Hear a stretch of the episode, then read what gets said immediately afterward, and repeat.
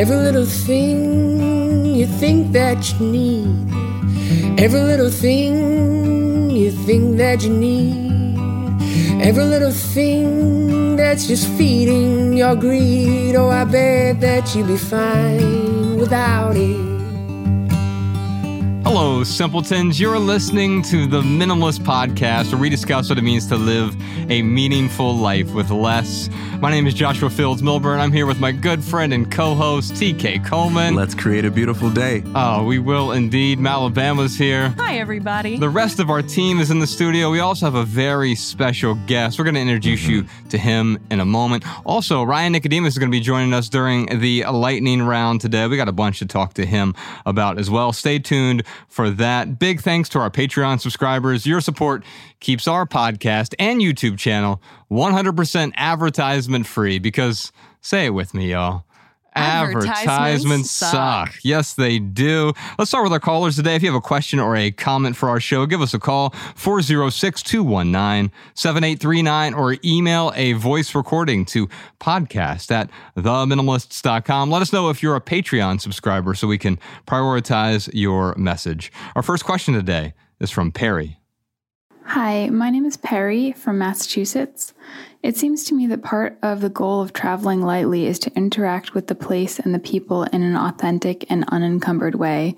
One thing that can prevent that is the assumptions, prejudices, and ex- expectations we carry with us to these new places. How can we minimize those distractions in order to connect more deeply? Thanks so much. Joining us in the studio right now is Light Watkins. He's the author of this new book. It's called Travel Light Spiritual Minimalism to Live a More Fulfilled Life. I'll hold it up if you're watching the video version. Ladies and gentlemen, Light Watkins. Thank you. Happy to be here. Honored. Oh, well, so I'm fascinated by this book. I want to talk about exactly what you pack and what you do. But as we unpack this first question here, we've got a bunch of questions about travel for you. Mm-hmm. I've identified that clutter is really anything that distracts us from living fully. And it seems to me that your way of living, living out of a backpack essentially with about 30 things in that backpack, as you talk about in the book, is one way to eliminate a lot of these distractions and, as Perry says, expectations of travel. Can you talk about that?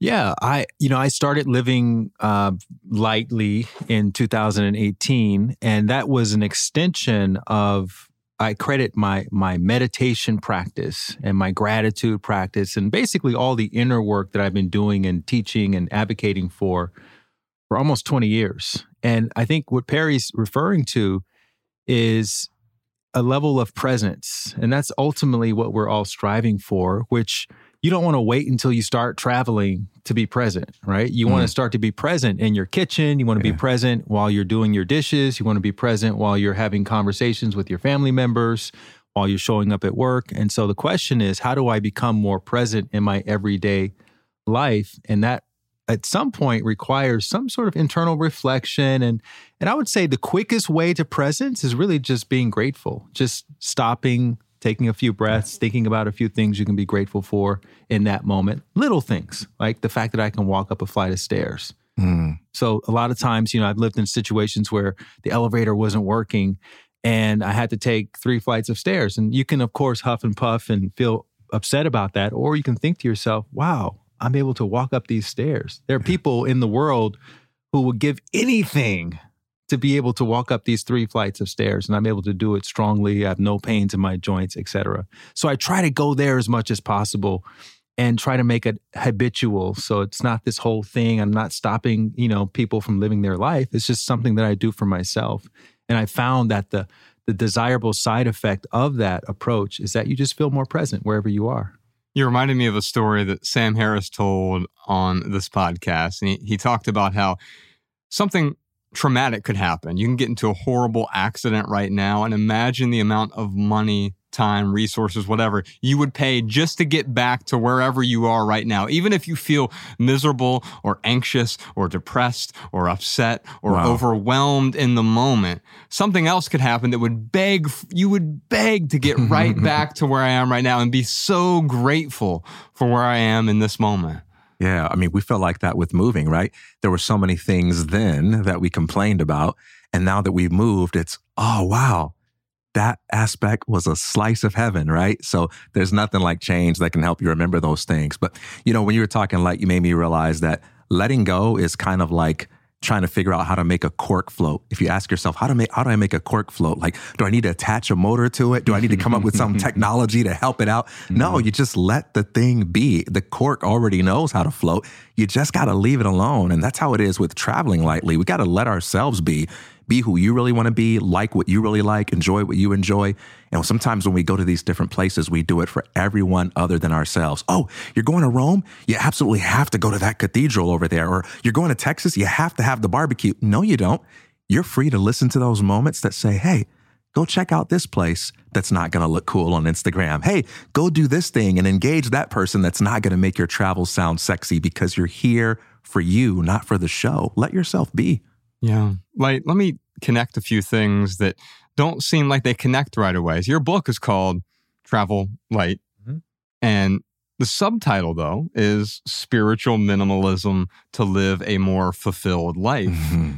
At first, I don't, I, before I started reading the book, I wasn't able to connect those two dots. For our listeners, maybe you could connect the dots for us. sure. So, spiritual minimalism, let's define what that means, uh, first of all. So, spiritual is something that is being um, accessed from the inside mm-hmm. out. That's how I meant when I said spiritual. And then minimalism, doing more with less. So, a way to live your life by doing more with less, but taking your cues from what I call your heart voice, which is your sort of connection to your spirit. If you choose to believe that you even have a spirit, maybe some people don't believe that. I don't know. But I know what has happened is we've all had moments of serendipity where you had a thought about yeah. something and then you experienced something later that mm-hmm. day mm-hmm. that reminded you of the thought. Maybe you thought about a person and you ran into something that reminded you of that person. Mm-hmm. You're thinking to yourself, hmm, I wonder if those two things are connected. And it and it it yields this this really beautiful, expansive feeling because then you start thinking about those possibilities. Well, if those two things are connected, then what else is connected? Yeah. And if you start looking at your life in that way, it allows you to have a the ability to let go of things from the past that seemed to be random or arbitrary and also apply that same framework to maybe that maybe that thing that I said was bad that happened to me 5 years ago or 2 days ago is actually also leading me to this good thing that happened that that just happened 5 minutes ago or that could happen in the future. And so it's kind of a way of of embodying that thing that Steve Jobs talked about in that famous commencement speech where he said you mm. cannot connect the dots looking forward, you can only connect them looking back. Mm. And if we bring that perception to our life and to the history of our life, we could make the argument that everything that you've experienced that has been good is tied to something that you didn't like yeah. when you went through it. Right. So who's to say that that wasn't a navigational tool leading you in the direction of whatever you're enjoying right now. That's what, what travel lightly means. Well, let's talk about what gets in the way of that enjoyment, because I think that's the heart of Perry's question. Mm. Quite often, our expectations of a place or of a situation they clutter the present moment because I want it to be a particular way. And I certainly suffer from this as a person with OCD. I'm like, I need everything to be perfectly organized. I want it to be just like that. And if it's not like that, if it's not exactly like my expectation, then what? I failed. But all of those expectations, quite often, they pull me out of actually experiencing what's going on right here, right now.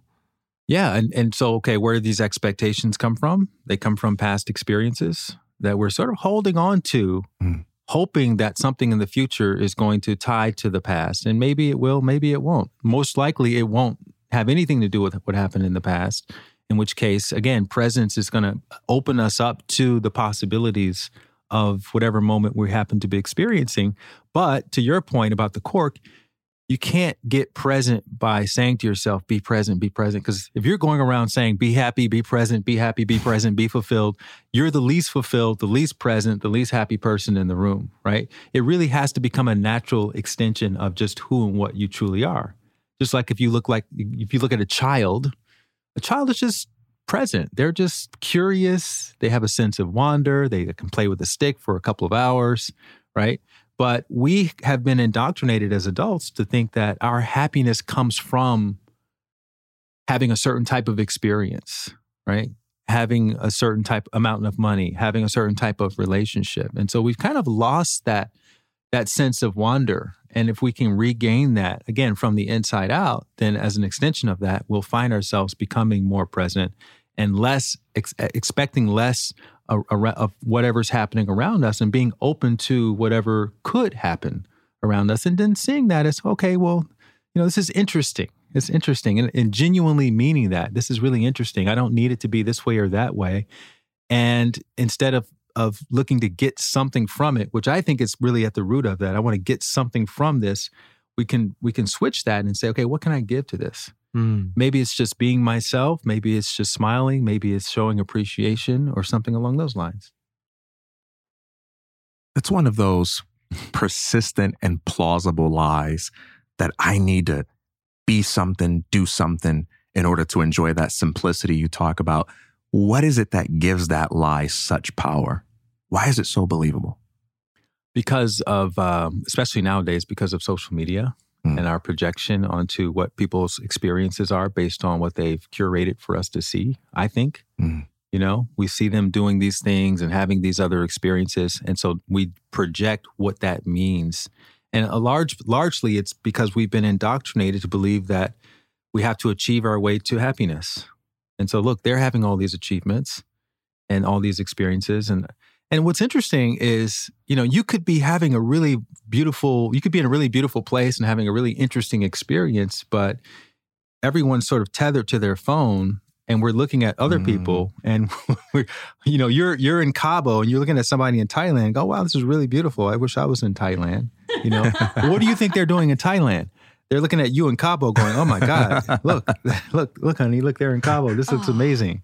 This and then that you know the backstory. It's like those Instagram versus reality posts where they show you the sort of classic shot that everybody takes, and then they pan back and you see this big wave of tourists, and it just and, you know and trash and and doesn't look anything like you thought it was going to look everybody's kind of having that experience you know yeah. whether you're in an exotic place or even just in your normal place we're trying to like figure out, okay, this is the best corner of my apartment. Let me just shoot content here, but you don't see what else is happening around. Mm. And, you know, I think the way to kind of pull back from that is again to just keep focusing on what's happening internally in terms of your own gratitude, your own appreciation, what you can celebrate for yourself, what you can give to a situation. I have a, a part in my book, Travel Light, saying, give what you want to receive. And so what's the one thing that everybody usually wants to receive? And you know, no matter who you are, no matter what your status in life is, some degree of appreciation. Mm-hmm. Mm.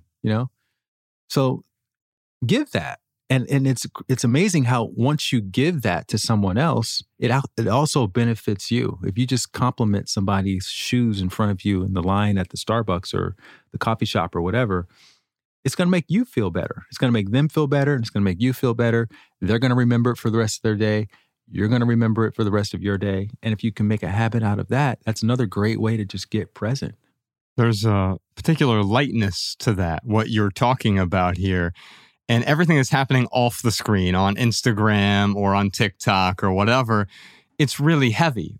We all aspire to travel through life more lightly. Mm-hmm to do more or be more with less. And yet, no one aspires to be weighed down. And yet, we are constantly weighing ourselves down, whether it's with expectations, as Perry brings up, and distractions. We're weighing ourselves down that way. We weigh ourselves down with material possessions. We weigh ourselves down when we're literally traveling somewhere and we need three suitcases for a four day trip. And I'm wondering from all of your travels and living rather nomadically. What have you learned about shedding those burdens that are weighing us down? Yeah, that's a good question. Um, when I first started traveling this way in 2018, I had a carry on bag. Okay. And then after about a year, I realized I had way too much stuff. And the reason was because I was asking myself the wrong question. The question I was asking initially, going out of my two bedroom apartment and into my carry on bag, is how much stuff can I fit inside of this carry on bag? So I, you know, put as much as I could in there. and as many varieties of clothes as I could. Instead of asking the question, what do I what am I actually wearing? Right? What do I feel like I'm actually going to need? So, anyways, after about a year, I decided I had too much stuff. And the reason I decided this is because when you're living this way, what people don't realize is you're literally carrying everything you possess around with you. And it's heavy. It's heavy to carry that carry on bag around. And I was moving around like every one to two weeks. So I lightened my load to a 40 liter um, backpack from a 22 inch carry on bag. Six months later, oh my God, I still have too much stuff.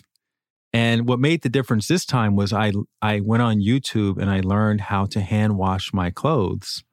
And so I was able to cut that down to just a day pack. And I'm working my way down to a tote bag.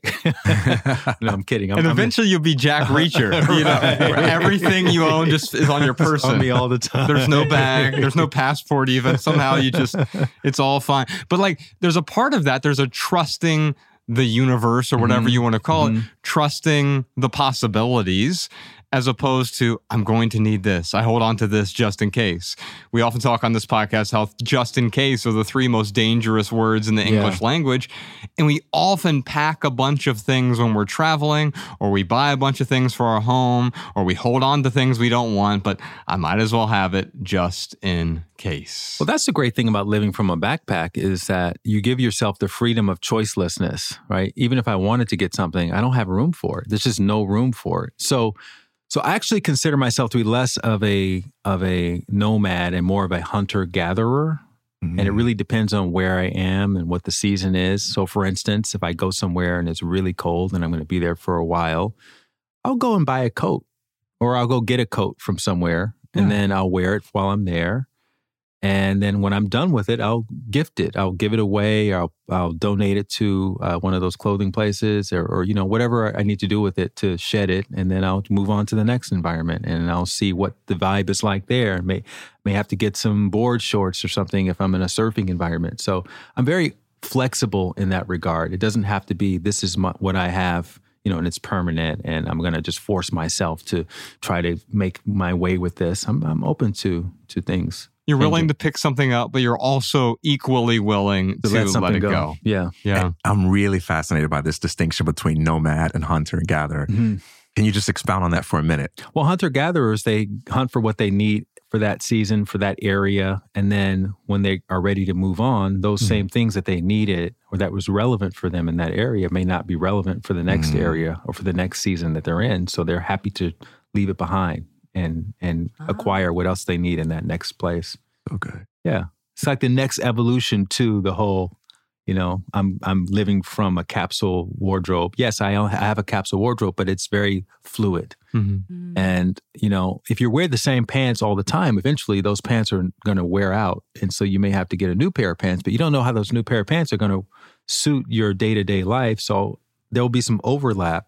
Again, if I'm in a place for a week or two weeks, I'll have maybe two pairs of pants and I'll wear both and see which one works better for my purposes. And then I'll shed the one that doesn't. And sometimes the old one ends up becoming uh, or making it to the next phase of the of the trip and the new one I have to end up giving away. So it just depends. I'm not attached to it one way or the other. And that willingness to let go, whether it's of a physical item or it's of an expectation. Yeah. My trip should have gone this way. Yes. I should be able to fit this in my backpack. The airline shouldn't have lost my luggage. yes. Yes. Oh, wow. But it happens. yeah. Know?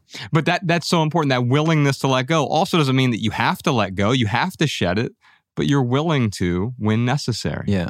Perry, thank you so much for your question. Our next question is from Heather. Hi, my name is Heather. I'm from Connecticut. Um, first, I just want to say thank you so much for everything you guys do. I've just started following your podcast a few months ago um, and have quickly become a Patreon subscriber um, because I get so much value out of many of the messages you guys have to give. Um, but in regards to um, a question about how to pack lightly, uh, our family's going on a little road trip up to the Adirondacks in a few weeks. Um, we have two young kids, a four year old and a one and a half year old.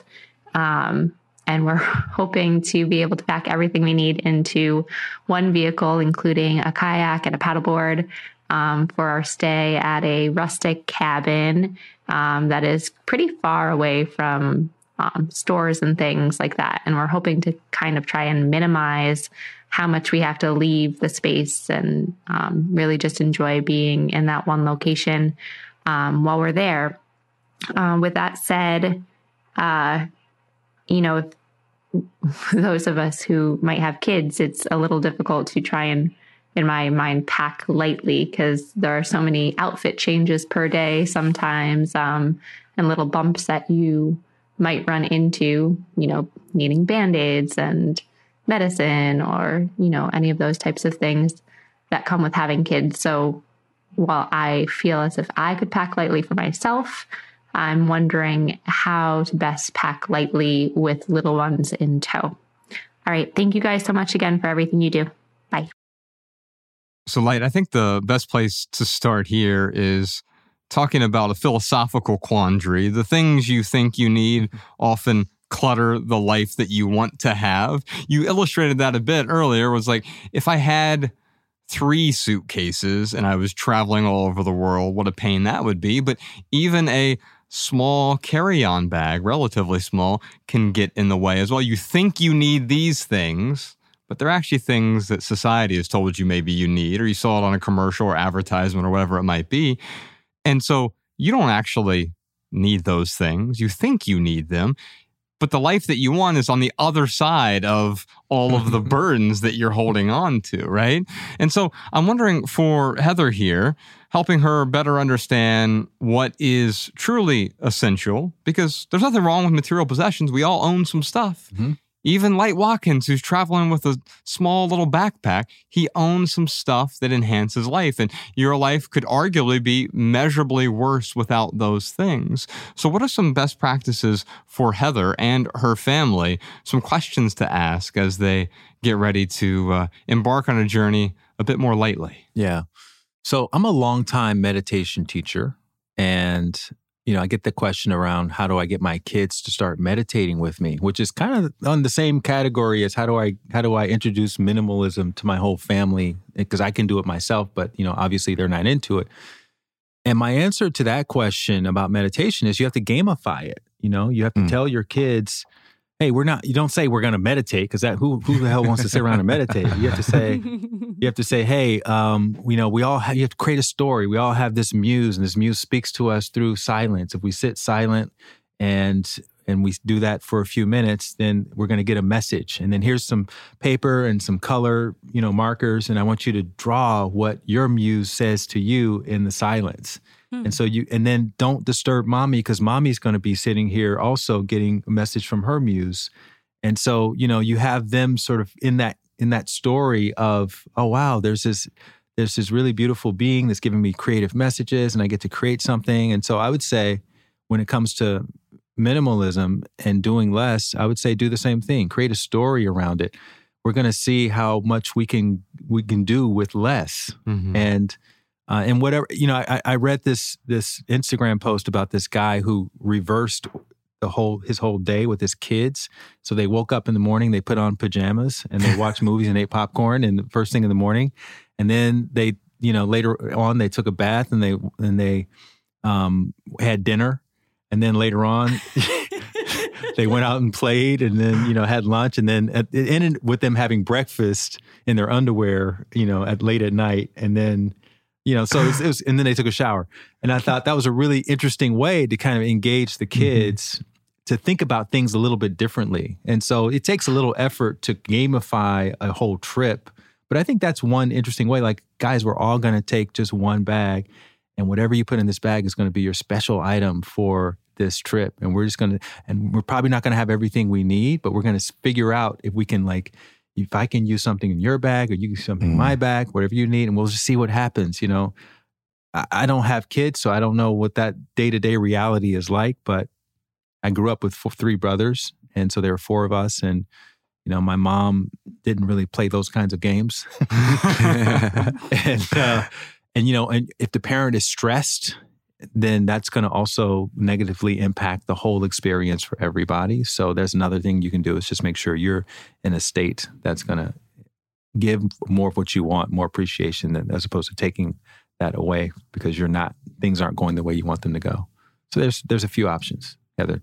My wife is uh, our daughter's ten now, but when uh, Ella, our daughter, was about four years old, or certainly when she was one and a half, like Heather's kids, what my wife Bex would do is she would pack Ella's stuff not in a separate bag, but in her bag as Ah. well. And part of this is about setting up these boundaries that work really well because here's the truth your four year old and certainly your one and a half year old don't care what you pack. They don't Right. have an expectation that you should pack these things. Maybe they have a stuffed animal they want to bring with them or a blanket or there's a item that they have to have with them. Okay. We want to be respectful of that, but also it's not the end of the world. You could even show them if they leave that at home or they leave it at the hotel or at this cabin. Oh, I left my favorite stuffy. Okay. What's the lesson from that, even, right? And so you're going to learn some lessons along the way. One of the lessons you're going to learn is we packed way too many things and we didn't use 80% of the stuff we packed, or 50% of the stuff we packed, or 20% of the stuff we packed. We packed all these just in case items and just in case never showed up. You'll also learn there'll be some things that you didn't account for. There's something you didn't pack that you wish mm-hmm. you would have. That's okay too, because generally you can either go without you can find an alternative that's relatively close to where you are, even if you're out in the middle of nowhere. Before we started recording, I told you when Ryan and I moved to Montana, middle of nowhere, uh, cabin, side of a mountain, one traffic light, 3,400 square miles. There was a little general store at the nearby town. So even if we had an emergency where we absolutely needed something, we had access to it, even though it was not perfect. It wasn't ideal. It's not like Amazon was showing up with same day shipping out there. And yet we had access if we absolutely needed it. But also, sometimes these little short trips, they're an exercise in going without. Mhm. Understanding a lot of the things that you think you need in your everyday life. Not only do you not need it, but maybe it's getting in the way. Yeah. Two brilliant things about Light's concept of gamifying things is that number one, it neutralizes the defensiveness that people have about right and wrong. When you try to get people to stop doing something that you think is wrong, what are they going to do? They're going to get defensive about it. But when you say, let's play a game, it's not morally wrong to dribble the ball out of bounds. It's just inconsistent with a rule that we're choosing to follow while we play this game. Secondly, it's not a permanent lifestyle change to play this game. It has a finite period of time and it's going to be over, and we can reflect on it and see if we want to continue. And so when you influence people by saying, let's play a game, there's no defensiveness because you're not saying my way is the right way. And there's no sense of religiosity about it because you're not saying we're going to commit to changing forever. So you give people the freedom to experiment and explore a new idea. And then at the end, we come back and say, hey, did we learn anything? Do we want to do that again? And it's a way not only to influence people, but to help you learn about what's driving the people that you're trying to influence. So I, I thought that was brilliant. I hadn't thought of that before, but I love that concept of using games to do that, break down that defensiveness. I would also say don't wait for the trip to start playing games. Like Mm. start start you doing that while you're at home. Yeah. And then, you know, you kind of get the kids their menta- their mindset thinking, okay, this is going to be a game. What kind of game can we play this time? You know, because you've already sort of worked out the kinks and and how which rules that they they're willing to follow, which ones they aren't willing to follow, and then you can you can then use the road Yeah. as just a, another way of another iteration of the game that you've already been playing at home. Heather, thank you so much for your question. Another one here from Thomas. Hi, this is Thomas from Germany. I like backpacking, but I find it hard to decide between comfort items like a foldable chair or a portable fan, or possibly essential backup items like a second battery pack or a second gas canister and less weight. Do you have any suggestion on how to approach this problem? Thank you. So, Light, this is a fascinating question because he's talking about the physical weight of things, Mhm. but I'm also sensing the sort of emotional weight or psychological weight of our things. Like, I'd really like to travel more, but I'd also like to be hyper comfortable. Mhm. And those two don't always map onto each other. No, and and I think you know we we all kind of want to have a certain degree of certainty in our life, and that can cause us to want to make sure we have all of the different things that can go wrong sorted out, and then the backup plan and a backup plan for the backup plan. And again, this on the surface, there's nothing wrong with that. Like if you have, you can go out and, and search for what's the lightest weight backup charger I can find or the lightest weight backpack. And depending on how long you're going to be on the road, it all seems very technically proficient. And at the same time, there's an opportunity there to really look inside as well and to just put a little bit more attention on that sort of inner, the inner experience and and ask yourself, okay, well, what kind of baggage am I carrying around with me that makes me feel like I need to have all of these contingency plans and backup plans? Again, just looking at it objectively, there's nothing wrong with it, but maybe, just maybe, this is a this is a the theory is that you may have a, a better time if there's a little bit more uncertainty and a little bit more mystery hmm. budgeted mm. into the experience. And I would argue that if you look back to your past trips, it was the parts of the trip that you didn't plan that ended up being the most memorable. And the stories you were telling about your trip were from those parts of the trip more so than the things you planned and double planned and had backups for. That's right. You know, decision making isn't just about predicting what's going to happen, it's about choosing what you're going to do in spite of what's going to happen. So, something that I tell myself all the time is when I invest in something, the moment I buy, the price is going to drop. and the moment I sell it, the price is going to go, go, up. up. I, I, I tell myself ahead of time that's what's going to happen. So now, why am I investing? Well, I'm investing because there's something fundamental I believe in about this that still matters, even though the price will drop when I buy it right? And so you got to do that with your things. If you're going to bring something with you, I think it's just safe to assume that whatever you bring, you're going to have at least mo- one moment where you say, hmm, I probably should have brought the other thing. And whatever you leave behind, you're going to have at least one moment where you think, ah, it really would be convenient to have that thing I left behind. So now, in light of that, you accept that ahead of time. Why do you bring things? Because you're deciding that no matter what, you're going to somehow use that to create joy for yourself and the people around you. So I'm bringing these cards not because I'm predicting that I'm not going to regret it. I'm bringing it because I'm deciding right now, come hell or high water, I'm going to use this to have a good time. I think that's right. And I, I think often what happens as we are trying to prepare for everything, it makes no room for that spontaneity that Light was just talking about. All of those great memories that you have, most of them, or at least a good chunk of them, spawn from something you didn't expect, you didn't anticipate, you didn't plan for you didn't even know was a possibility when you started a trip or an experience or a relationship. And those are the things not only that we remember, but we actually experience in the moment differently. And so I'm wondering, you know, practically when we're talking to Thomas, for me, the question I always ask myself with my stuff at home, but I think this applies to traveling as well. The question I ask is, what would happen if you went without?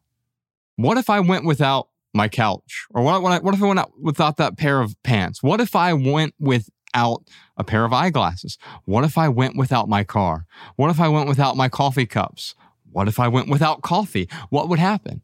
Now, this isn't a rhetorical question in the sense that you should go without these things, but what would happen if I went without?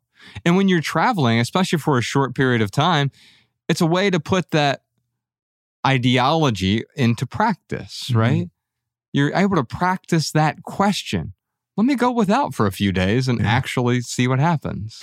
You know, when I've done traveling in the past, uh, which I've done quite extensively, I, I, intentionally would go to a foreign country. I remember one time, just as an example, I um, I decided to go to Budapest, Hungary, with no plan. I had no idea what was going to happen when I landed. Didn't have a place to stay. Didn't know the language. Nothing. I literally just got a one way trip uh, ticket to Budapest. Landed there at like nine o'clock in the morning, and I'm walking through the airport with my backpack. And um, this was many years ago. This is before I started intentionally traveling light. But this is what I'm saying. I didn't wait until I started traveling light to travel light. I was practicing the whole time, and uh, and so I was walking through the airport, and I heard these people talking about taking a bus into the town center. So I thought, okay, well, I'll get on this bus in the town center. Maybe there's some stuff happening in the town center. So I get out of the bus in the town center. I'm walking around. I don't really see anything that catches my eye. And there's this museum that's closed, and they have these park benches in front. And I was tired because I didn't sleep that well on the flight. So I went and took a nap on the park bench for a few hours, like a homeless person. Mm-hmm. and uh, still didn't have a plan, didn't know where I was going. And then I went to some cafe to charge up my phone, and there was this woman who was sitting there um, studying some medical book. And I had to go to the bathroom, and I left my backpack there, and I, I kind of uh, charaded her to, to ask if she would mind watching my backpack because I didn't know if she spoke English or not. Turns out she did speak English. So I came back and she struck up a conversation and asked me where where I was coming from and I told her I was coming from Los Angeles where I was living at the time. And where are you staying? I don't really have a place to stay. Oh, my roommate just left for the summer. You can stay in his extra room. Wow. I was like, really? I was like, I can pay you. She goes, oh, no, don't worry. I'm not going to take your money. And, uh, you know, I didn't know what kind of situation it was. So then she took me there and it was a nice place. Um, she had some guy who's in medical school with her. And so I stayed in his room. She never even asked him for his permission. But what I realized from all of my trips is that's kind of how it goes when you're traveling, especially internationally.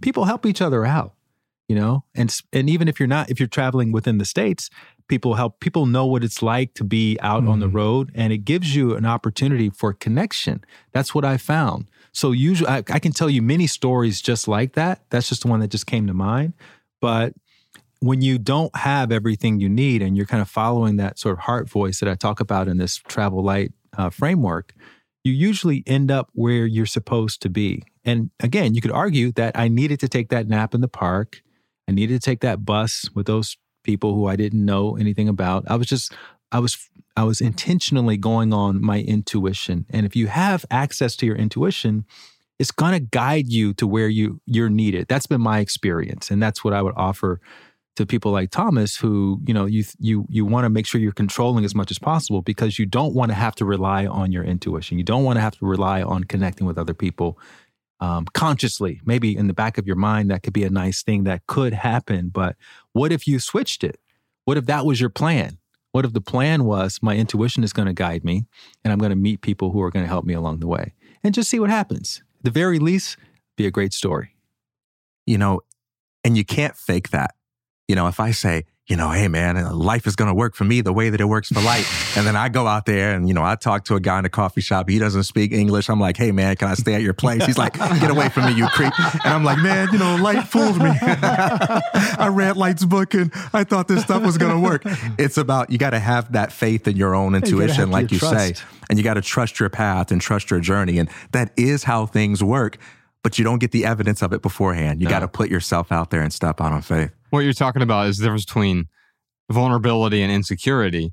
And by making yourself vulnerable in, in a situation like that, that vulnerability often leads to connectivity because we don't connect with someone who is a perfect deity of a human being, right? Mm-hmm. Like, oh, TK is absolutely perfect. And all he does is win all the time and he's rich and famous and, and handsome. And it's like, I don't have anything good, to connect with him on. So relatable. but when you make yourself vulnerable, you open up that opportunity for connection. Mm. Let's move on to some social media questions. Matt, Alabama, looks like we got one from Instagram. Mac has a question for us. I don't need to tell the world about my travels, but I do wish I had someone to share the experiences with. How do people enjoy traveling alone? So you touched on this a little bit in the last question. Aloneness and loneliness aren't holding hands in the same room always. It's possible to be alone and not be lonely. It's possible to be in a room full of people, a crowd of people, and feel utterly alone, feel lonely, even though you're not alone. And so you travel alone a lot. In what ways do you prevent being lonely? Oh, man, that's a really good question. You know, especially if, like, for me, I've been on the road pretty much constantly for the last five years. And there are moments where you want to go to a museum, but it'd be really nice to have someone go with you or you want to go to a restaurant and it'd be really nice to be able to share a meal with someone else and you know a part of uh, another part of that is is actually doing these things by yourself and just again being open to okay uh, maybe i'm not the only one here that's by themselves and you know if you sit at a bar and there's someone else sitting at the bar that's an opportunity for a potential connection um, and or I've done lots of Airbnb experiences. That's usually my go to. if I really don't want to do something by myself, or if I want to um, get the help of an expert to see a site or to understand a place, and you can do this while you live in your actual city. I've done that before too. Um, you know, go on Airbnb experiences. You guys are familiar with Airbnb experiences, mm-hmm. right? Yeah. Yeah, but talk about it for the audience in case. Yeah. So an Airbnb experience is where you have local people who have offered services to show you different sites or to help you uh, visit or see a particular area, like we're going to experience the best tacos in Mexico City, or we're going to go on a mezcal tour or something like that. And these are not necessarily professionals; these are just local people who really feel passionate about these certain kinds of things. We're going to do a photo shoot at whatever the landmark in your city is, and you can go. You can sign up for you know thirty bucks for a few hours, or fifty bucks, or twenty bucks, or something like that and, you know, there'll be a whole host of different things you can do. And what I've done is I've done Airbnb experiences and then I've connected with people who do Airbnb experiences, other people who are joining that same experience. And then we've branched out and done other things together as well. So, you know, with a little bit of, again, intention, putting yourself out there, you got to put yourself out there at least once. Mm-hmm. Then you can connect with other people who may be in your same shoes and you can end up exploring places together if that's if that's something that you guys feel uh, a connection around. TK, yeah. I, I, noticed this in the dating world, especially mm. when folks complain that I can't find anyone to date, but they never go out and put themselves around people. Like, if you have ever worked at a restaurant, you see everyone at the restaurant dating everyone at the restaurant, right? yeah. and whenever you go to college or high school with other people, it, you tend to spend time with people who are close to you in proximity. Now, that's not always a good thing. You don't want to, all your relationships to just be marked by by proximity or convenience. Yeah. But that can be a great first step toward a relationship, understanding the values of the other person, the habits or the hobbies of the other person, and being around them is I mean, it's mm. a hmm. key indicator that you have a chance to have a some sort of relationship, whether it's a friendship, intimate relationship, whatever it might be you have to have that proximity in order for it to work. That's right. And the paradox is we look to other people to bring us joy. And in the absence of their company, we deprive ourselves of the very thing that brings us the joy that would attract those people into our lives. So I love to run, but I don't have anyone to run with. So I'm never going to go running until I get someone to run with. I like to go to the movies. I don't have a movie watching partner. So I'm never going to go to the movies because even though it brings me joy, I don't have the company. But how are you ever going to find the people who love to do what you love to do if you never give yourself permission to do it without their company? Joy is like a spiritual magnet that attracts the right people into our lives. If Light and I are in the same building, he's on the third floor, I'm, the, I'm on the second floor, and we're walking past each other, we're to miss each other because we're on different levels. But if I go up to that third floor, I'm on his level now. And even though we're walking this way, we're to bump into each other. When you do things that connect you to your joy, you get on that level where you begin to start bumping into the people that are vibrating at your frequency, man. And you stop complaining about not having friends because you're not using the absence of them as an excuse to deprive yourself of what makes you come alive. Mm, that's so good. I've noticed that one thing that my wife and I do that always accidentally connects us with other people is whenever we play pickleball together. And yeah. this is exploding all over the world now. You can go play pickleball in any city and you'll find 10 people who want to play with you, want you to play in there. And you don't even have to try. The first time I walked by a pickleball court in Ojai, where I live, I just walked by and the people were like, hey, come on and play. I'm like, yeah. I don't have a racket. They're like, oh, we have some more. You can, I don't know how to play. That's all right. We'll show you how to play. All of a sudden, you can fumble your way into these things, especially we don't have an expectation. This is going to be, per- this needs to be perfect. This needs to be a particular way. Okay, go ahead and show me. What's the worst thing that could happen here? I embarrass myself? I'm only embarrassed if I tell myself I should be embarrassed. And people are craving connection. We all want it. Mm-hmm. So, you know, if we put ourselves out there just a little bit, we, will discover that, oh, wow, th- these people actually want, they're looking for someone. And just like how we're looking for someone. And I think it's the really, it's the, it's the, it's the hidden secret that we're all kind of carrying around with us is that we secretly want to be, have a yeah. moment of connection with someone. And if only they would extend an invitation to me. Mm-hmm. But you know, we can do the same thing. We can extend an invitation to other people too. So yeah. that's that's Got a question here. on. This one is from uh, Jennifer on Threads. I have a tendency to overpack clothing because the weather can be hard to predict. What's the best way to intentionally pack clothing if the temperatures constantly change in the place I'm traveling to? Yeah. So the just in case items. I'll pack this jacket just in case. And then, of course, I need a coat just in case. And before we know it, we have a bunch of things that we've packed that we'll never use. For me, it used to always be swimming trunks. For whatever reason, if I'm going somewhere that may even be within 30 miles of a beach, I need five pairs of swimming trunks just in case. And we can tell ourselves all kinds of stories that end up being disempowering stories. And there's even a borderline fear here, right? What if I get cold? Okay, well, then maybe you end up getting cold. Maybe you do need a coat. I remember the first time I ever came to California was in 2009, and I went to San Francisco, and it was the summer.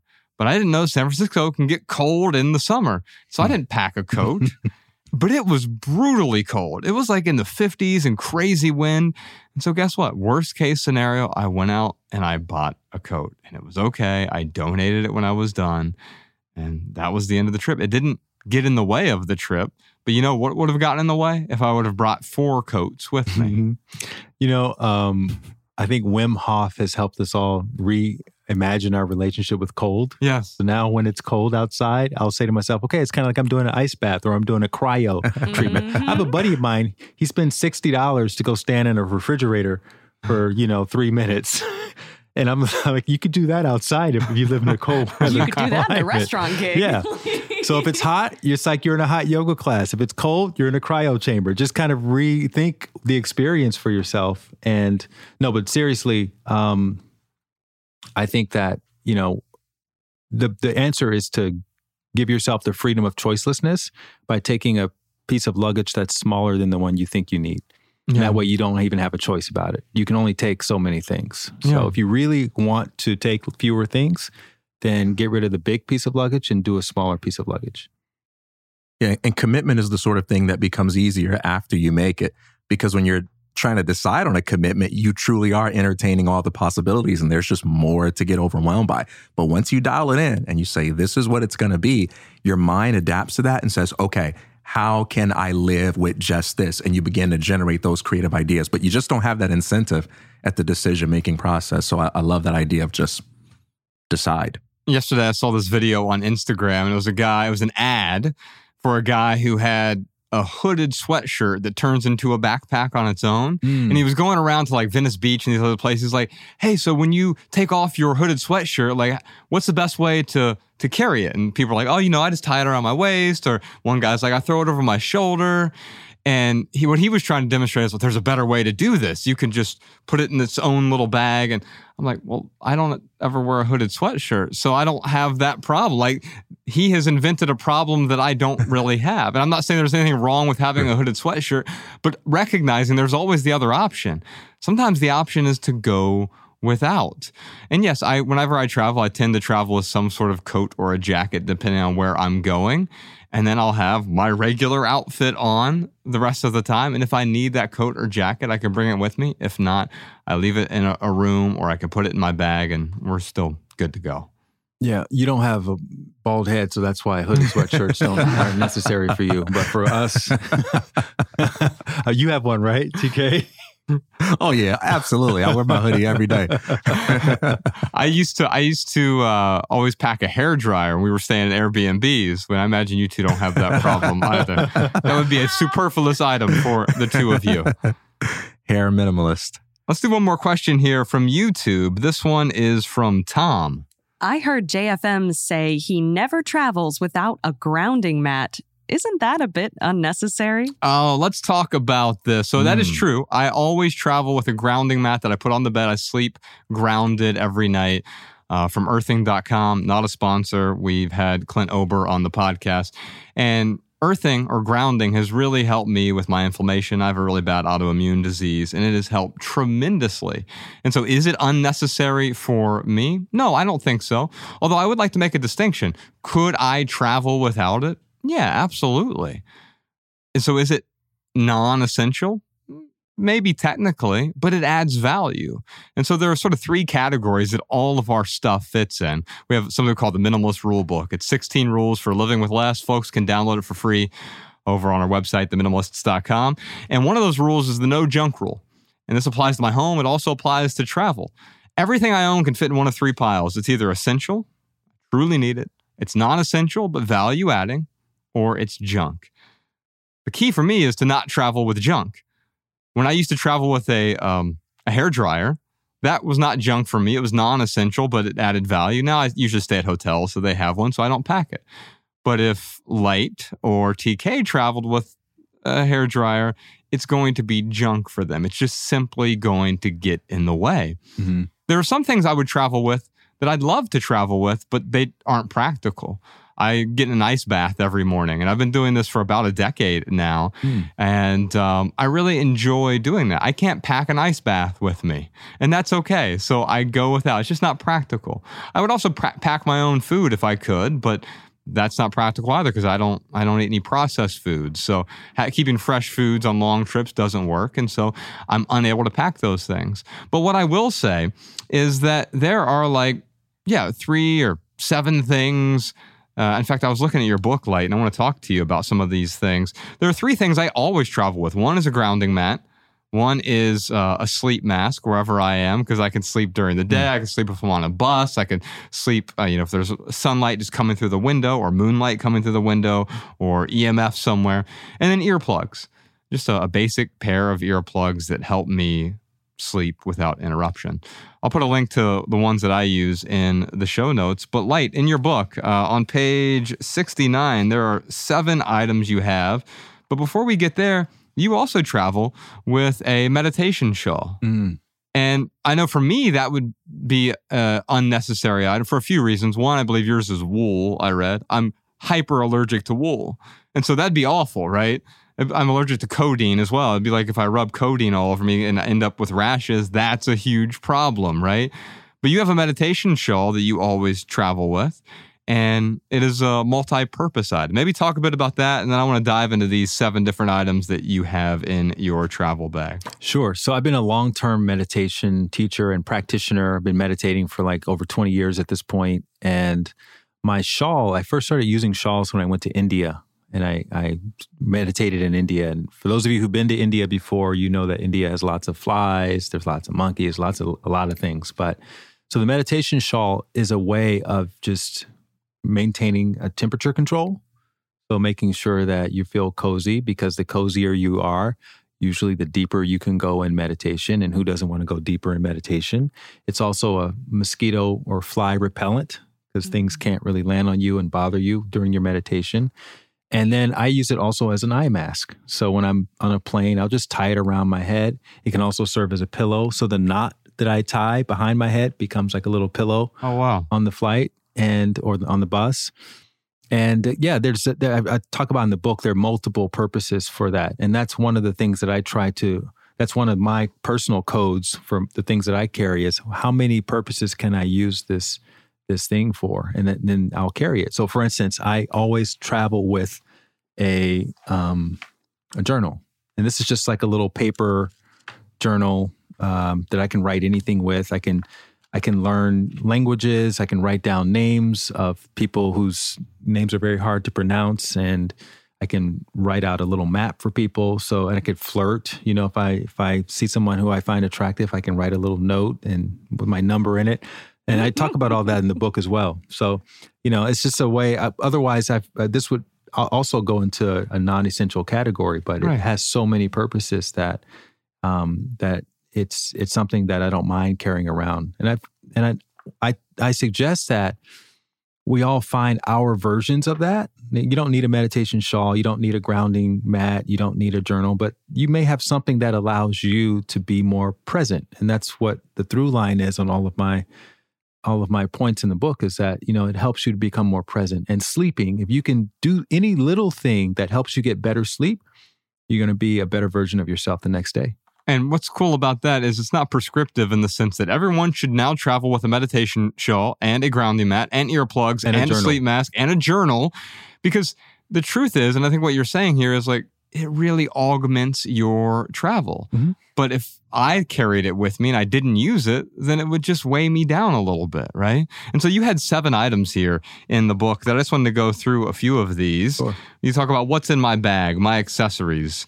So you've got a good pen. Yep. In fact, later in the episode, Professor Shawn, we're going to do a tour of his. Mhm. He's a pin collector. He has uh, extravagant, really expensive pens. What's the most expensive one? Eighty-five thousand dollars. It's five five hundred. oh my gosh. oh, I just got that. Well, we'll we'll do. Uh, yeah, we're going to do a pin tour with him. But you say you travel with a pin. That makes sense, especially with the notebook.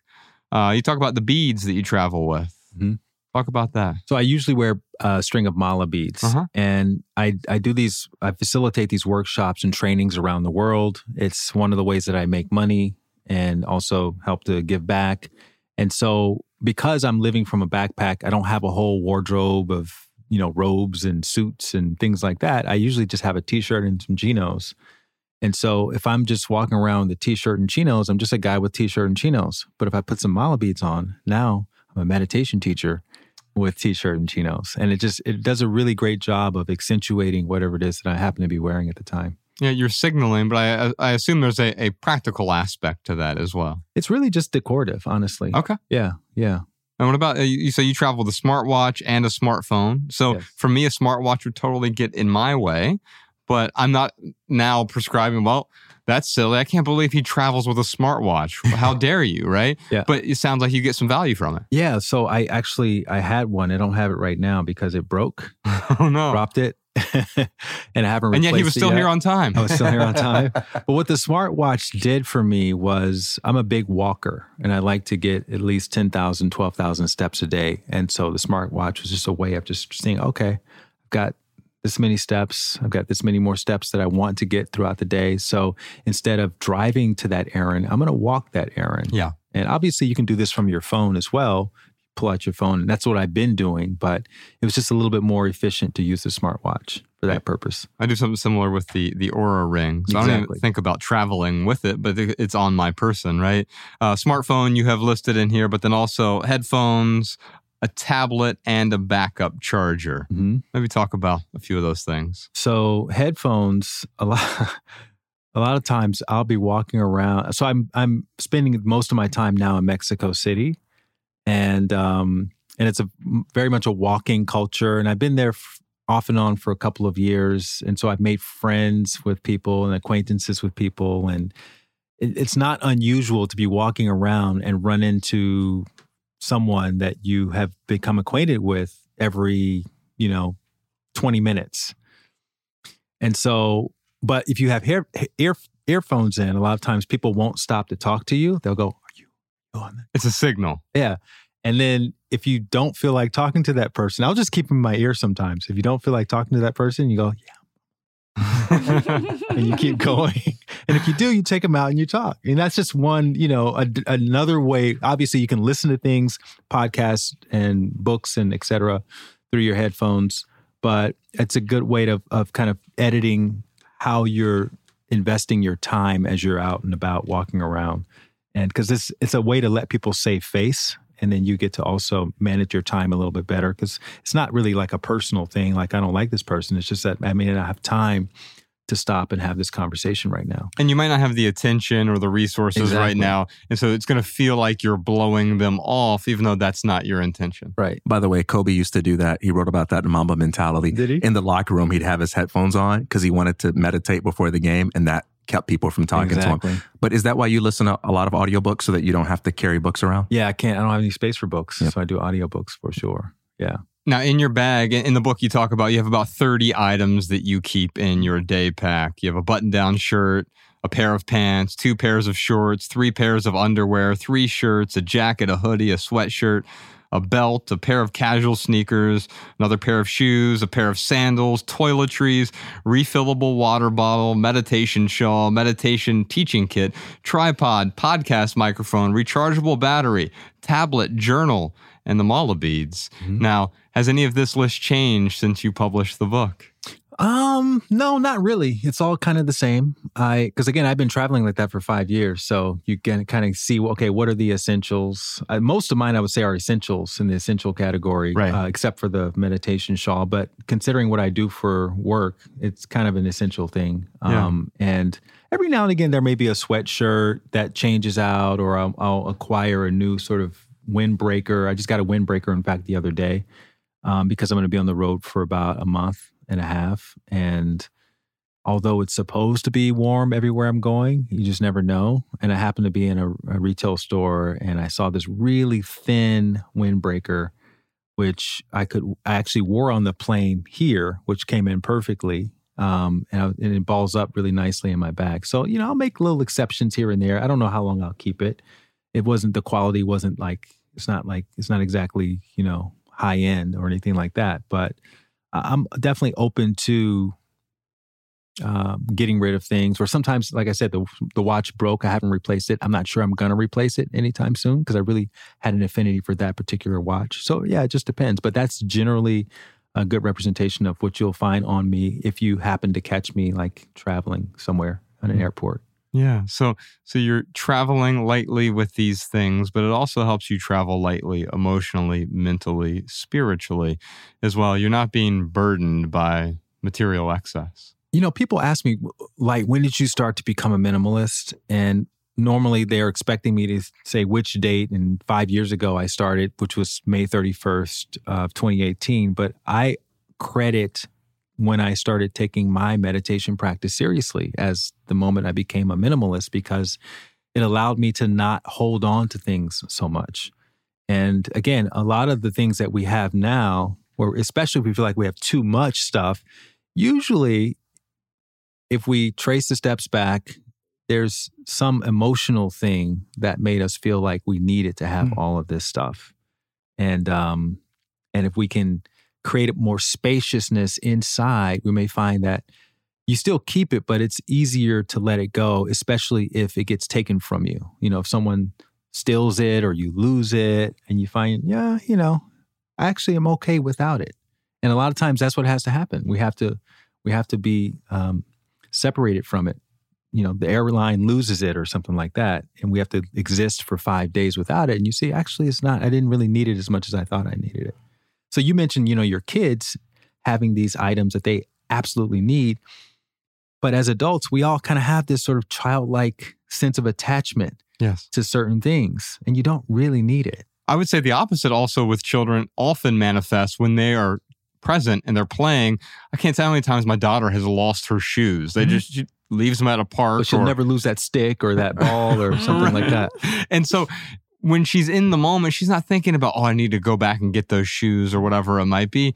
It's that state of non attachment that she's actually living in. She doesn't have to practice it as a 10 year old. It just tends to happen regularly. Now, somewhere around puberty, we, we begin to then detach from our parents and we start to attach to these other things within culture, whether it's material possessions or relationships or ideologies or dogmas or whatever it might be. And we're essentially tr- trading one healthy attachment to the parents to a attachment that really keeps us stuck and prevents us from going quite often where we want to go. Yeah, and I think something you said earlier about belief systems is really important to examine on a regular basis. When I was living in LA uh, back in the early 2000s, and this is going to sound weird, so I'm just giving you a little heads up. I started experimenting with urine therapy. Have you heard of urine therapy? Never No. heard of it. no. So urine therapy, I was really in this hippie, you know, spiritual scene. Urine therapy is where you you you pee in a cup first thing in the morning. It has to be the first morning's pee, right? And then it's a cup like this, and then you basically just drink it. And so the thinking is that the thing. I- Everyone, I want you to try this at home. don't try this at home. Do not try this at home. But we also have talked about weirder things. the thinking is that, and I'm not sure about the science because I didn't do a whole lot of research, but this is where I was at the time, right? That your urine is basically like a leftover meal from your body, and your body, your kidney takes out the things that your body needs, and whatever your body is already filled up with, it just discards the rest throughout the urine. So if you drink it, then it's already metabolized for your body. Now, again, I don't know. I'm sure there's people out there that's you know already in their emails saying how I'm wrong and all this stuff, and I, I don't do it anymore. But my point was, it got me thinking about things differently because you know we all think about urine and you would never do something like that and it, honestly it does never it never feels natural to drink your own urine and i did Nope. it i did it for like a month just to have the experience because i was in a very exper- experimental phase of my life but that allows you to kind of look at other things as well like is this is this what i believe it is or could this be something else? And you know it was it was little experiments like that that then lead you to think do i even need shoes right now? Do i need to wear shoes you know to go walk down the street? Yeah. i mean maybe you don't. And or do i need a shirt right now you know and just all these things that we take for granted Mm-hmm. you don't need to do the things that you've always done. And if you don't do them, you never know what you can discover about society, about yourself, about your capabilities, about your potential. And that's where the real minimalism, in my opinion, comes into play. It's, it's, you, you stop holding on to things, and it usually starts with your beliefs about these things. And I think about that when with your story about the shawl. Imagine if you carried that around and someone says, Well, why do you have that thing? And you said, Well, I, I want to be a really good spiritual person. Well, that would be a burden. It'd just mm-hmm. be excess. But that's not why you carry it around. You carry it around because you have this story about the role that it plays that makes it so meaningful. And when it comes to belief systems, what makes our things such a burden are these beliefs about them that says we need to have them or let them go independently of the reason why they were in our lives in the first place. Yeah, that's spot on. Ladies and gentlemen, Light Watkins.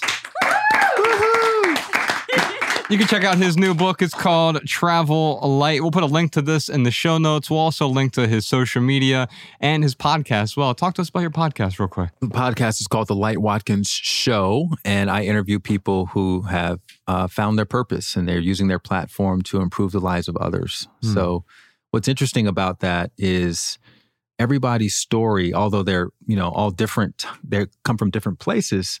Usually, the same plot points, kind of like a hero's journey, where you start off doing something because you think that's what you're supposed to do.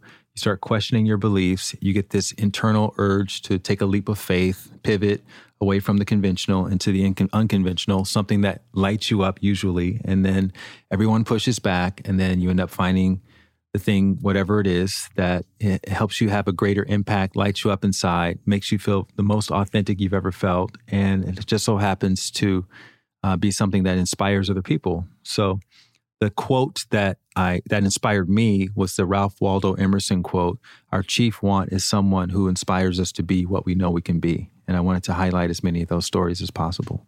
We'll put a link to your show in the show notes as well over at theminimalists.com slash podcast. We're going to take a quick pandiculation break and then we'll be back with Ryan Nicodemus. We'll see you in a moment. Welcome back, y'all. Joining us on the phone right now is my good friend, Ryan Nicodemus. Hello, best friend. What's up, best friend and best friends? What's up, studio? Hello, Nicodemus. Oh, it's so good to hear Mouse laugh. Weird to hear uh, TK's demon voice, but uh, Ryan, real quick, because we're getting ready to jump into the lightning round, but I wanted to give an update to the audience. I know you've had so many travails and mishaps on your journey back to it's like the Oregon Trail. You lost a wagon wheel.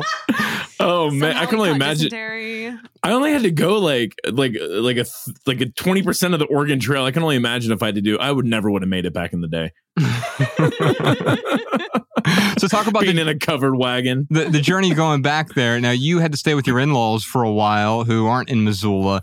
And uh, now you're finally back in your place because you were Airbnb-ing it out. But you were telling me earlier that when you got there, you realized like, oh, I have two houses worth of stuff right now. Our audience would be appalled. Uh, Oh man. tell me about that experience. Yeah, so uh, when we got back to Montana, we had a, a couple more weeks uh, where we had some like Airbnb guests in the place that we've had for about a year, and uh, we decided to not be jerks and cancel their stays. So we stayed with Mariah's parents, which is great. We, I love staying down there. They got a ton of land. It's beautiful, beautiful scenery. But yes, when we got here finally to Missoula. We had two houses worth of stuff. So we had four mattresses when we needed two. We had two sets of silverware when we needed one. We had you know, uh, 27 cups, maybe 28 cups uh, when we needed like four. So, yes, it was uh, very hypocritical in the beginning. Um, we've got about half of the stuff gone that we need to get gone. Uh, we're going to do a little yard sale. But let me tell you, man, um, when I'm unpacking, and when I was packing, uh, I am ruthless, man. Like I think the other day, like I came across a uh, a bathroom box and it had like two things of uh, anti uh, antibiotic ointment in there, and I'm like, you know what? I'll just get rid of one of these. It was expired anyway, but I'm like, if I need it again, 2020 rule, baby. But uh, yeah, it's been going great and almost, almost so close to getting settled in.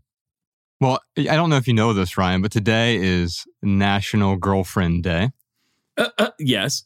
Sadly, my wife and I don't have a girlfriend, so I was gonna say, how many girlfriends you got? We're now? not able to celebrate. so I'm actually calling you right now to see if you'd be willing to be my girlfriend today. Of course, dude. I'm. You know, I'm always your backup girlfriend. You are the best. I need a girl. we are taking applications though. The DMs are open. Um, oh my no, god, Ryan! So it is time for the lightning round. The lightning round. Uh, yes, indeed. This is where we Let's answer your questions from TikTok. You can follow the Minimalists on Instagram, TikTok, Facebook, and X. They're calling it now. Also, Threads. We're at the Minimalists on all of those platforms. Of course, Ryan Nicodemus is at Ryan Nicodemus.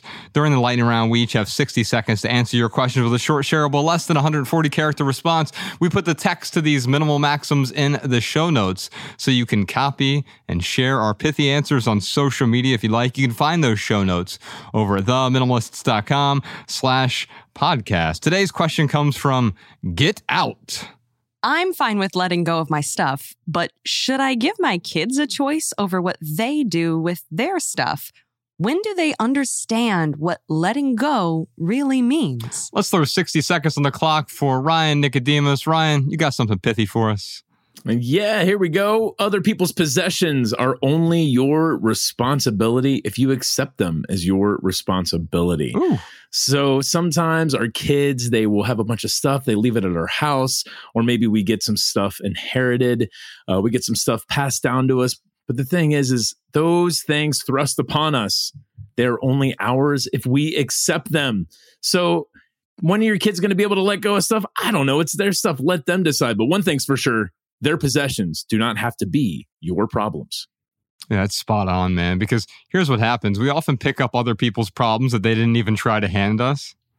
And so that is Mm. especially true with our children. I, I can tell you this with the, I'm the father of a 10 year old daughter, and I often pick up problems from her that were never a problem to her in the first place. And so when Get Out here is talking about, hey, I'm fine with letting go of my stuff, but do I give my kids a choice? Well, of course, we could talk about boundaries. Uh, it does make sense to set up boundaries for your kids. We have to do that for our kids. But if we are constantly telling them everything that they're supposed to do, how are they Mm. possibly going to learn for themselves? Which is a really good segue into something pithy for TK Coleman. Mm. You can't teach someone how to let things go unless you're willing to help them understand what it really means to hang on. Why do we get rid of things? We get rid of things because the cost of clinging compromises the freedom we gain from letting them go. And so when you're working with children, for instance, and you're trying to help them develop their ability to say no to things, you have to help them understand the commitments involved in saying yes to things. Mom, dad, I want a new puppy. No shortage of such requests from children. All right. That's a fair discussion to have, but part of what it means to have an honest discussion is to talk about what kinds of responsibilities are you willing to assume? Puppies have to be walked, they have to be cleaned, they need time, they need attention. Are you willing to say yes to any responsibilities? All too often, parents victimize themselves by treating it as if if it's their job to say yes to whatever their children wants. The child changes their mind in two days. I'm bored with it. You're left holding the bag doing all the maintenance work, paying all the costs. And so when you deprive your children of the opportunity to take accountability for things, you are depriving them of good, healthy thinking. Responsibility is the ultimate intelligence um, enhancer. When you say, hey, I'm going to demand something of you before I say yes to this possession, you're teaching them how to think critically and creatively. That's how you show them how to let go. Are you reminding parents to walk their dogs? And walk their kids. I'm reminding parents to make their kids walk the dog sometimes. I often be amazed. I sometimes see parents with their kids on a leash. And so I do see parents walk their kids from time to time. Let me get back to the question here. How do you help kids understand what letting go is? How do you help anyone understand what letting go is? Letting go is not something you do. Letting go is something you stop doing. You stop clinging to the excess. You stop clinging to the toxic relationships. You stop clinging to the material possessions that aren't serving you. You stop clinging to the toys that you used to play with that you don't play with anymore and now they're just getting in the way. And Ryan, you've experienced this recently. You've had to let go of a lot of things during your move to Montana. You let go of some things here that you knew you couldn't bring forward. And now you're in your home and there are things you have to let go of there because they simply don't fit the space. Letting go doesn't mean I need to do anything. It means I need to stop holding on to all of these things that are in the way. Hmm. I love what you're talking about, man. Because when I think about clinging, and especially when I think about other people clinging in our lives, you can't really force someone to stop clinging. You can't force someone to let go. But what you can do is you can support them in their journey with their stuff. And maybe that's what these parents here should do with their kids. You know, if they're clinging, fine. You can't talk them into to to to anything other than what they already want to do. So uh, yeah, support your kids. And, and generally, when I'm dealing with Ella, it's not about, well, you should have this or you shouldn't have that. Now, true, there are some boundaries. If she brings home a canister of kerosene and a bunch of matches, no, you know what? I'm going to set up this boundary because you don't understand the dangers of holding on to something like that. Clearly, you don't understand. But if it's a stuffed animal, instead of saying you should get rid of this, or if it's an old toy, you need to do this, it's about getting curious. Oh, do you Yeah. still play with that? No? Huh. What would happen if you got rid of it? Well, I guess I'd have more room for the toys I actually do play with. Oh, so understanding the benefits of simplifying, isn't that so much better than here are the rules and the laws of minimalism? That's not going to convince any kid. You're going to drag them kicking and screaming away from their toys, and then they're just going to resent you for it. Speaking of letting go, Ryan, we had to let go of your cardboard cutout. That's all right. We have a picture of you on the screen instead because uh, you should have seen the things I did with that cardboard cutout during National Girlfriend Day. He was throwing darts at it, man. I don't know why. You I can don't know call them you put a- darts. I don't know why you put a I'm wig on me. trying. My hair's long enough. hey, don't you kink shame me. Ryan, we're going to check in with our Patreon live stream in a moment, our afternoon Zoom that we do. But first, real quick for right here, right now, here's one thing that's going on in the life of the minimalist. Uh, we just caught you up on Ryan's travels and travails, but if you want to dive deep, he just sent out his first monthly mentoring message. You can visit ryannicodemus.com. Ryan, I got to say this, man. I really, really enjoyed what you wrote for that first email uh, and that you sent out to all of the people who subscribed. I was so impressed, not just by the quality of the work, but by the brevity and how much time that really went into this essay that you wrote about, well, about having problems. Do you want to give a, um, uh, just a brief overview of that experience where you realized something about all of the problems you were encountering on your trip back to Missoula? Yeah, I mean, I talk a lot about context, and eh, man, I had nothing but problems, and still, you know, things are coming up, but it's okay because my context is uh, it's a very high context. It's a very uplifting context, and uh, I won't I won't give any spoiler alerts, but uh, I talk about that context in this monthly mentoring message, and uh, I'll post it on social media. So you know, there's no website to see it at, but you can certainly see a HTML version of it. You can go to my social media and click on it there. But here's what I'll say: life always has things come up. And when things come up and when problems arise, it does not mean that life is falling apart. It only means the meaning that we give it. And this move has taught me a lot about the meaning that I give things when they start to fall apart. Well, if you're interested in getting those month, monthly mentoring messages for free, by the way, ryannicodemus.com, just go over there, put in your email address. I know Ryan, and I know he'll never send you spam or junk or advertisements. Just a, a nice uplifting message once a month. Amen. Ryan, I love you, brother. Thank you so much. Love y'all. See ya. By the way, Love we'll you, see you. We'll see you on the next uh, Friday afternoon minimalist Zoom.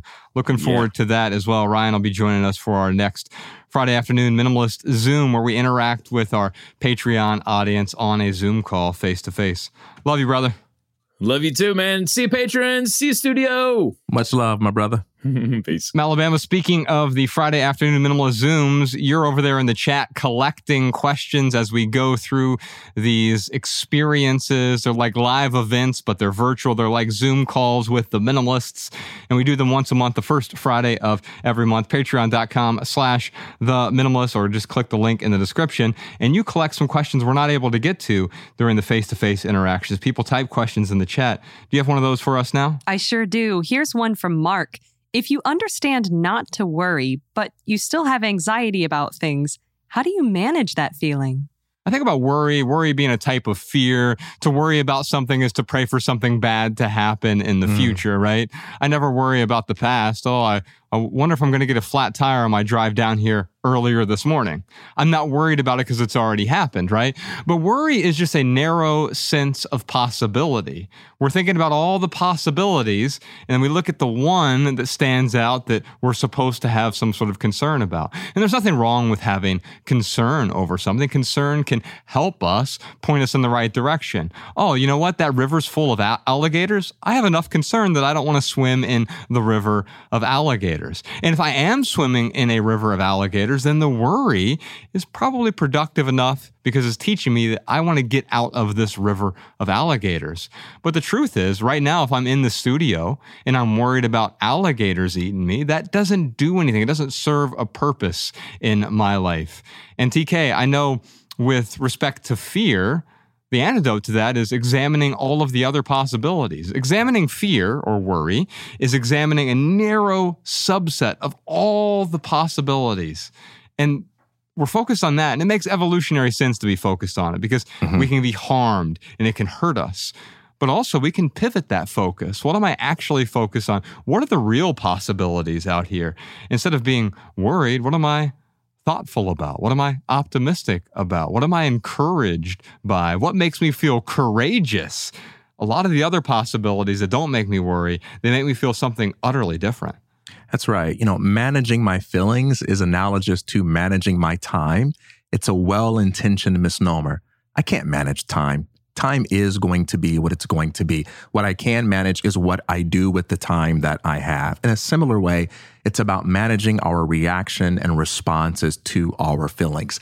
Our feelings are not evil. They are not indications that we are bad people. And so the first aspect of that is do no harm. When you feel something like fear or anxiety or worry, don't condemn yourself. Don't look at that as evidence that you are a bad person. Feelings pass through us, they circulate around us. We feel them at different times for a lot of different reasons. Don't be your own enemy because of the feelings that you feel. The second thing is to not only do no harm, but to find the most constructive action step you can take given the feeling that you have, you know? So that doesn't mean you can have a normal day if you're feeling anx- anxious, but what's something healthy you would feel good about doing in the future and what's the best thing you can do? You can't do your best, but you can do the best that you can at that given moment in time. And so I think a lot of emotional management is really about saying, let me love myself and learn from myself in spite of what I feel. And let me treat this day as a special day where I just I do what I can. It's like with writing, right? There's some days you're just not that inspired, and you might have to show up and say, "Well, man, l- let, let me let me get a hundred sentences out there. Let me get a few thousand words out there. It's not going to be my best day, but I'm going to do what I can with what I have." Yeah. For me, I teach this to my writing students at howtowritebetter.org. It's about sitting in the chair. The Yep. four words that totally changed my life. Donald Ray Pollock told this to me. He's one of my favorite novelists. I had lunch with him at a Thai restaurant in Chillicothe, Ohio. And I was talking about how he stays motivated, you know, what's the word count. I was trying to get real specific technical, Yeah. but practical and mechanical aspects to his writing routine. He's like, just sit in the chair no distractions, none of this other stuff. It's about sitting in the chair. What does that really mean? It means showing up and being prepared for the possibilities. Because if I actually show up in a vulnerable way, we were talking earlier with Light Watkins about being vulnerable and how that allows us to connect to other people, but it also allows you to connect with yourself in a way that fear disconnects you from yourself. Alabama, thanks for that question from Mark. We'll do some more from our last Zoom call. We'll see y'all on the next Zoom call, first Friday of every month. Patreon.com slash the minimalist. But in the meantime, Alabama, what else you got for us? Here's a minimalist insight from one of our listeners. In episode 399, you talked about the hobby clutter and how that can add up and how to know whether you actually need the materials for that hobby or not. One place to check in order to be able to borrow such materials are the local libraries and local universities. Of course, this is location specific, but I know at my local library they have sewing kits, they have camping kits, and other such hobby kits. So that way you can check it out just like you would a regular library book, try it out for the week, and then return it at the end. Um, and that's a really great way to be able to give a trial run to a hobby to see if it's something you'd like to invest in more. Welcome back, y'all. Malabama. Let's check back in with some of those questions from our last Friday afternoon minimalist Zoom. I got one here from Joanna.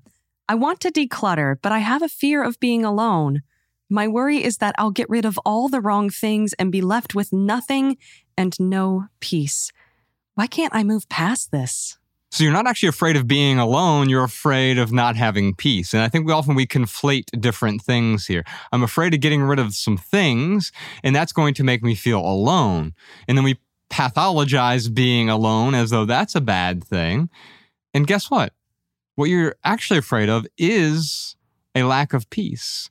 And what I'll tell you is that it is possible to have peace among a horde of unnecessary objects it is also possible to have chaos in an empty room.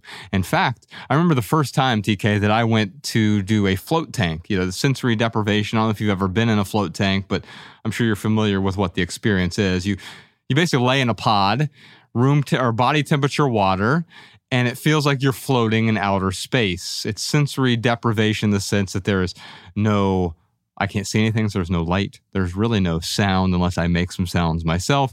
I don't feel anything because the water, it feels like an extension of my body in a way.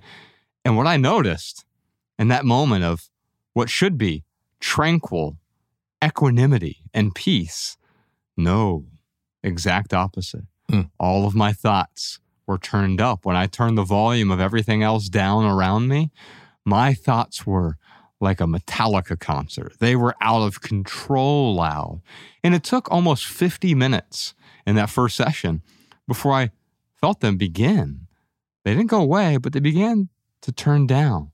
And I was able to witness those thoughts in a meditative way that I began to see the peace that was already there. The peace is pre existing. We've covered it up with our material possessions. Mm. We've covered up the peace with our excess thoughts and rumination. We've covered up our peace mm. with our jobs and the workplace clutter. We've covered up our peace with our relationships. We've covered up peace with our technology and incessantly scrolling through all of the social media apps. The peace is already there. What are you covering it up with? Part of what it means to me to love people and use things is to recognize that my things are not my friends. My friends are my friends. And I never have to worry about losing my friends by letting go of my things because whatever friends I lose by letting go of my things are merely pretenders who were connected to the things rather than to me. The thing to be feared, if anything at all, is that I might lose friendship with myself by hanging on to things and using those things as a compensation for loneliness. So, what I hear in this question is I want to let stuff go, but I'm afraid that if I let it go, I'll be alone. No, you won't be alone. You'll be free to see your life as it really is. And if being alone is your reality, it already is your reality. But by facing it directly, you'll be able to deal with it healthfully. There's nothing wrong with being alone or being lonely. The real thing is, what are you going to do about that? What's the healthy response to it? We'll be answering some more of your questions during the next Friday afternoon minimalist Zoom. They're called FAMs. We'll see you patrons. Anyone who subscribes to the video version of the Minimalist Private podcast on Patreon, you'll have access to that monthly call, that monthly Zoom call with the minimalists. TK, I've got some talk aboutables for you. Let's talk about it. I'm embarrassed by this. Uh oh. By my little jingle? Because No, the timing I was. it. That was cute.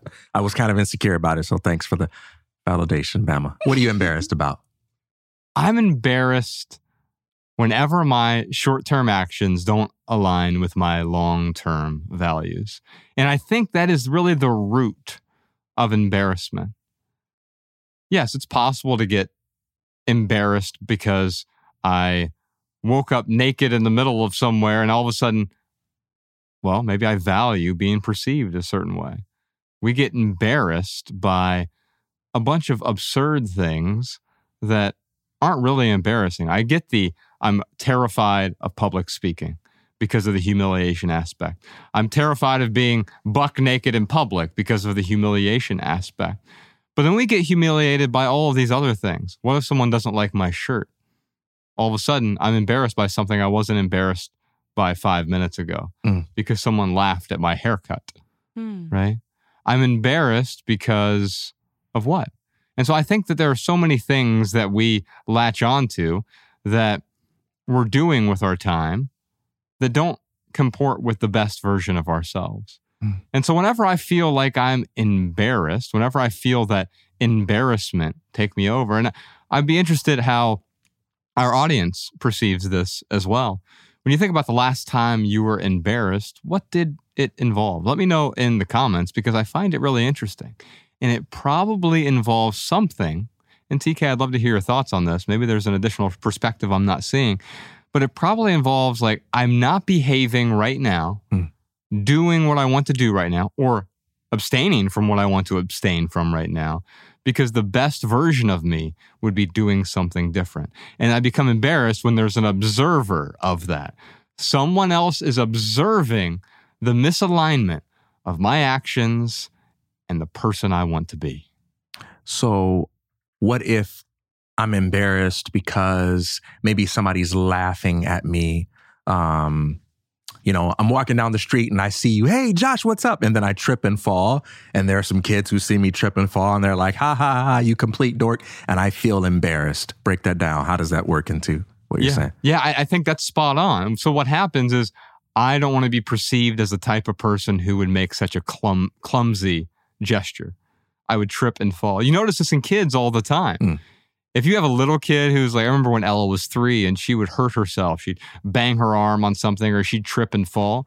And the first thing she would do is look up to see what her response should be. And so if I would say, Oh, are you okay? Oh, I'm so sorry. Then she starts crying. Mm-hmm. But if I just look at her and say, eh, she goes, eh, and she moves on because she, her response is a mirror of my response there, right? And what you're saying is, I value what that other person thinks in that scenario. When they saw me trip, they thought that I was lesser, a lesser human being. But the truth is, like, we all trip, metaphorically and literally. Hmm. And so, why be embarrassed about it at all?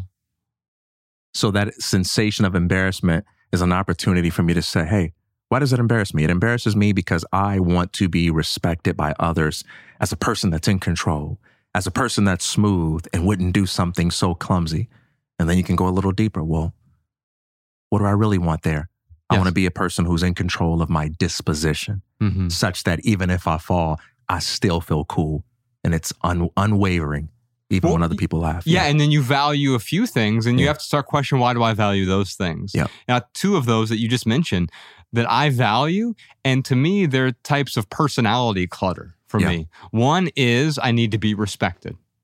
Okay, well, why? What do I actually get out of that? Well, people like me more. Okay, what do I get out of that? And as you begin to interrogate it, the whole ball of yarn unravels and you realize how absurd it is to need to be respected. Yeah. I listen to podcasts, you know, Nori uh, from uh, CNN. He, uh, not not the Oh, news were network. okay. No, no, yeah, Capone Noreaga, CNN, that CNN, not right. the news network. Uh, anyway, he uh, he was a hip hop artist who has a really popular podcast now called Drink Champs. And one of the questions they ask people every episode, there's like these dualities. Would you choose respect or loyalty? And I always hearing these answers crack me up because needing either one of those becomes a prison. Yeah. If I need Malabama to be loyal to me, Yeah. now all of a sudden I'm contorting myself to make her be loyal. Or let's say I do something that's just completely out of step and out of alignment with who she is as a person. Expecting her to then follow me there is disingenuous. I become now I'm dragging her because of some faux loyalty, right? And I think the same is true with respect, right? And so needing those things, it's fine to get respect. It's fine to have someone who's loyal to you. There's no problem with that. But as soon as I need them, I've imprisoned myself and then I start behaving differently. And no wonder we start to feel embarrassed. The other thing that I often cling to is the desire to be cool, right? Because a cool person would never trip like that. James Dean wouldn't trip. No, of course James Dean tripped like that, right? I don't know, man. that's, that's cool, bro. I can't. He probably would make it look cool some kind of way. All right. How about this? I'm trying to think of Bama gets what I'm saying. who's a portrait of cool right now. Um, LeBron James. He trips from time to time. Nah, uh, Denzel is smooth. Yes. Everything from how he drinks a cup of coffee, whatever, everything he does is smooth. Right. That's our James Dean, at least to me, in that respect. I totally agree, especially like training day era Mhm. Denzel Yeah. Washington, right? But now, as you see him as he gets older, he's willing to make those flubs. But even because it's Denzel, those flubs are cool. Yeah. His missteps are cool. He embodies coolness in a way. So coolness doesn't have to do whether or not I tripped. Yeah. Or what do I do with that trip? Mm. Yeah, and, and and and you get the impression that his coolness doesn't come from the world crowning him as the king of cool, but it comes from a place of self-acceptance. There are some people who are just so sure of themselves, so confident that they make you sure, you know? That's right. Yeah. And so it can become contagious. Insecurity is contagious, but also that sense of certainty, that self certainty Yeah. is also contagious. And so that means that coolness is actually a byproduct. And if you need to be cool, have you ever seen the people who try to affect coolness? It's like that Steve Buscemi meme, which we'll get Danny to put up on the video version of the screen right now, where it's like, Hey, fellow kids. And he's like carrying a skateboard. And it's like, Oh my stars. he's trying to be cool, right? So hard. And we call we even have a name for that. We call those people tryhards. But then when you see Denzel Washington, it feels effortless. We call it effortless. By the way, there's a version of this I experience in my work with high school students.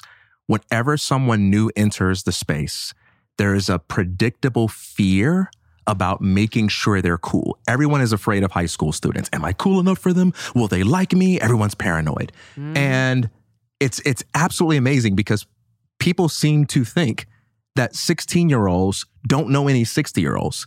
That 16 year olds don't have to get along every single day with older people that they don't think are cool. And so when you walk into a classroom and you start trying to act out whatever you think is young and cool, pretending like you understand things that you don't, they see right through you and they resist you because everybody is repulsed by a lack of authenticity. Everyone is repulsed by fake.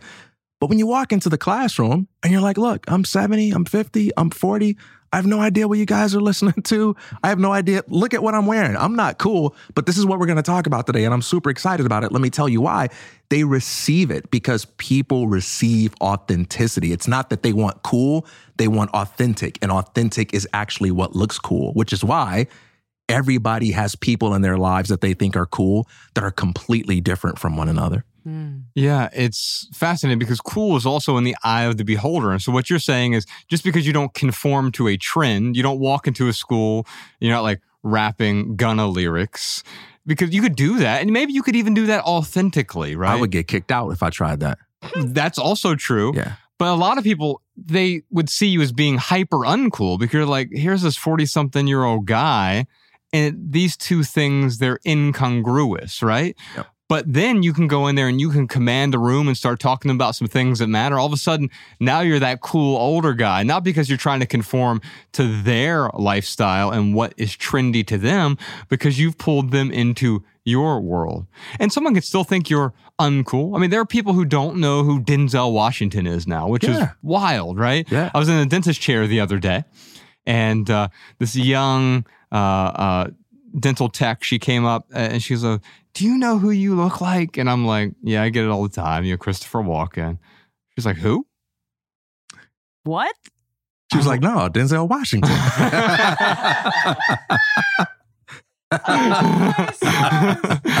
and I'm like, yeah, Christopher Walken. She's like, I'd have to Google him. And I'm like, hmm. oh, yeah, that's true. I mean, she was probably 25 years old, 23 years old.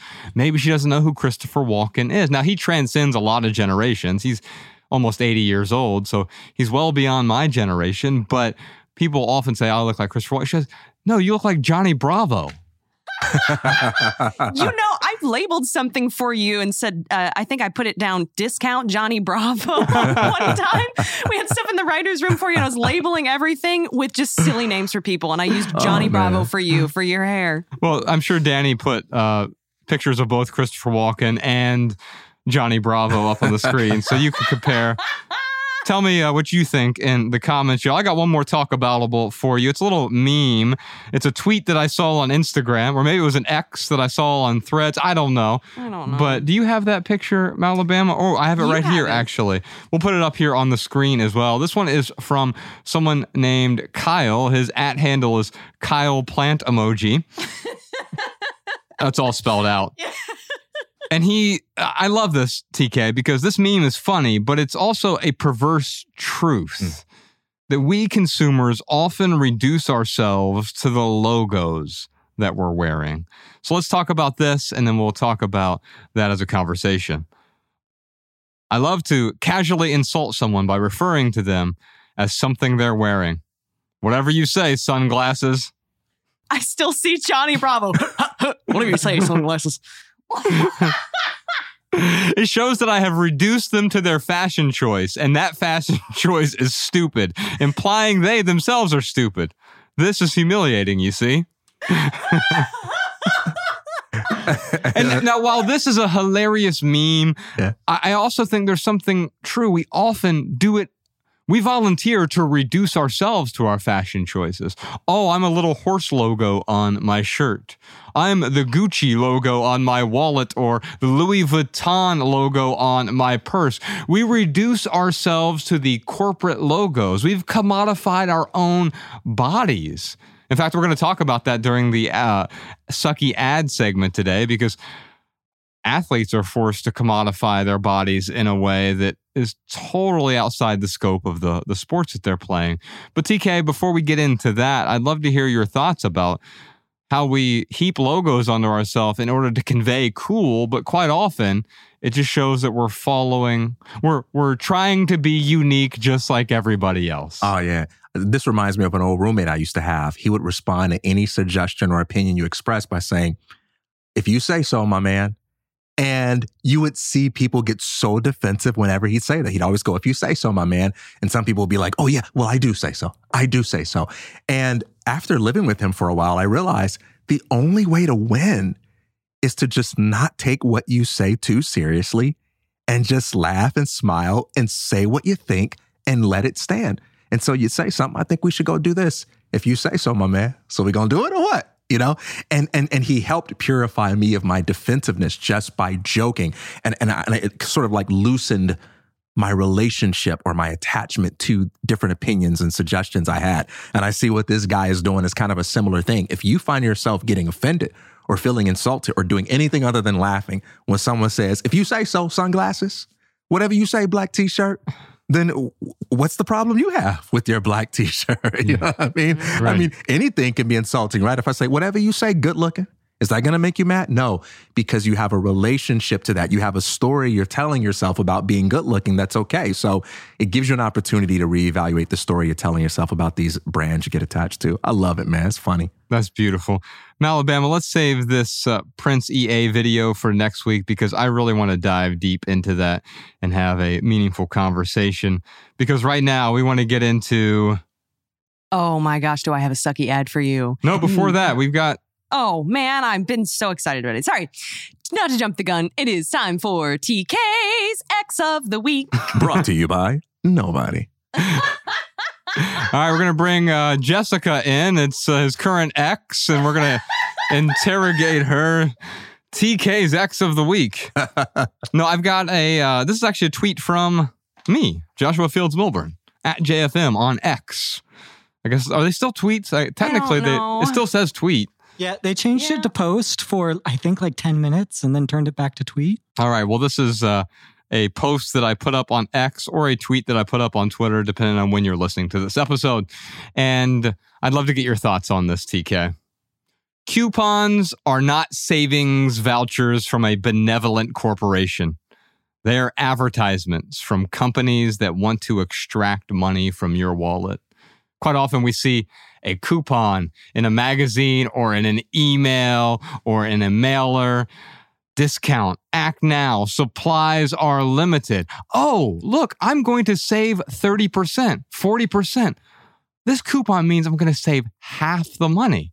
But the truth is that you'll save 100% if you don't buy it. These corporations are not benevolent entities that are out there trying to put more money into your wallet. It seems to me they're trying to do the opposite. They're trying to reach their hand into your wallet, and if they can't get $10 from you, they'll settle for 5 because it's 50% off. But it's 100% off if you leave it on the shelf. That's right. And it's not about becoming aware of their self-interest for the sake of condemning it as if you don't have self interest. We all do something to make a living.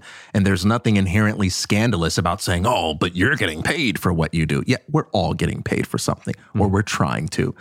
But once you recognize that they're doing what they do out of self interest, that allows you to think about what is in your best interest. Because sometimes there are things that we don't even want, we don't even need. And then you see that for sale sign you see that 50% off.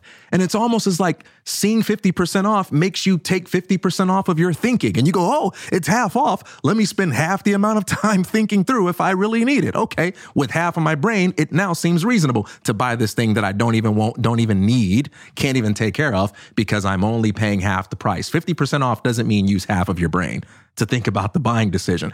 It means that they can't sell it effectively at 100% off, so they need to drop the price to induce you to buy. If you want it, if you need it, if you're willing to buy it at 100%, well, go ahead and take advantage of the deal.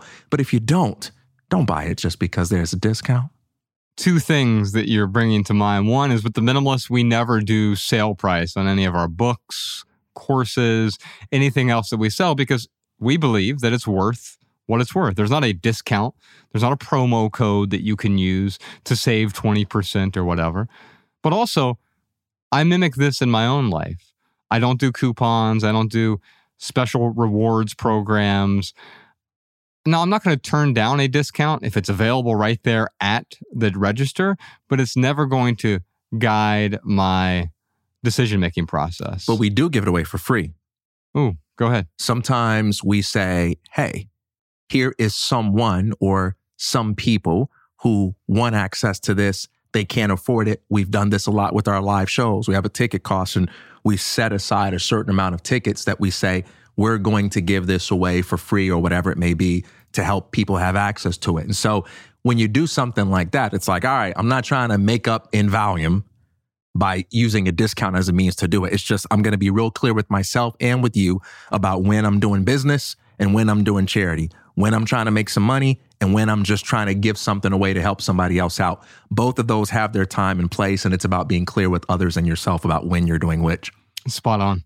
I want to move on to the sucky ad segment this week. You can send your sucky ads, also your amass it or trash it, your obsolete objects, and any of our other segments that pop into this private podcast. You can send them to podcast at theminimalists.com. Just send the email. Mallory will get that and she will get it on the docket for a future episode. Now, Shawn, I think you sent this one over. This was, uh, we called it Ad Inception with the Yankees. You were both really compelled by this. Can you tell me why? Oh, my stars. Or repelled by it, maybe. Yeah, I feel like I don't know. Danny's the baseball fan, but the Yankees famously don't even put names on their jerseys. I think if I'm yeah, Danny Yeah. says yeah, yeah. So uh, but but now they're putting this. Uh, I don't have the article pulled up in front of me, so Mallory can say the details. But they're putting I think it's Starr Insurance. Yeah, that's right. So it's it's from an article uh, from USA Today, and the headline of it says Yankees to add corporate sponsorship patch to game day uniforms. It's very short, so I'll just read it real briefly here. The New York Yankees don't allow names on the back of their jerseys, but they will allow something else besides the interlocking NY and their iconic pinstripes growing forward. The team announced a deal with Starr Insurance that will put the company's logo on a uniform sleeve patch, which the team will wear for both home and away games as the Yankees' new signature part. Excuse me, signature, signature partner. The first appearance of the new patch came when the Yankees hosted the Kansas City Royals on July 21st to kick off their first home series of the season's second half. The sponsorship deal is expected to net the Yankees at least $20 million per year. The team's relationship with the insurance company became in, began in 2018 and will now run through the 2031 season. In addition to the uniform patches, Starr Insurance will have ads on the outfield wall at Yankee Stadium and both the home and away teams' bullpens. My beef with this, I'm not a baseball fan, but when Professor Shawn sent this to me, I tried to open the link and about a third of the page was taken up by a pop up ad that was loading so slowly it didn't even show anything except for the blank box Oh, the that's trying to load, but you have the little X in the right hand corner. So instinctively, I go over there and I click out of it. And once it's out of the way, I look over to the main screen and I'm like, where'd the article go? I'm like, oh, I'm, I must have messed something up. And I, I did this four times before I realized, oh my stars, they will not allow you to read this six sentence article if you remove that pop up ad. Yeah. Gross. Can I tell you why I hate this, TK? I hate it because I can't opt out of it. That's why I hate it. I'm all for like I listen to Dan Savage's podcast. I listen to he has a private version. The public version is peppered full of ads. The private version, there's not a single advertisement. I have the option to pay for it. I mm-hmm. do the same with the NBA. I pay for the NBA League Pass, so there aren't commercials throughout. However, when I watch an NBA game, there's still all of the ads on the court and on their person as well. And it's going to take someone like Kyrie to go in and like walk in with black tape over the advertisement on his jersey and say, hey, you can't advertise on my body. Sorry, I'll take the fine. And my God, would he be, and not just him, anyone who did that would be such a champion for uh, anti consumerism. First, I have a regret because you you began your thought by saying, "You know why this makes me angry, TK?" And five seconds too late after you started talking, I heard the voice of P Diddy say, "Tell him why you mad, son." and, and- and I missed that opportunity. I missed it. Like, tell him why you mad, son. I missed it. But you know what? That's what um, Jordan and a few people from the U.S. Dream Team did because Reebok was the sponsor of Team USA, and they um, they had to have Reebok on the logo for the uniforms, and um, and and there are a few players that protested and.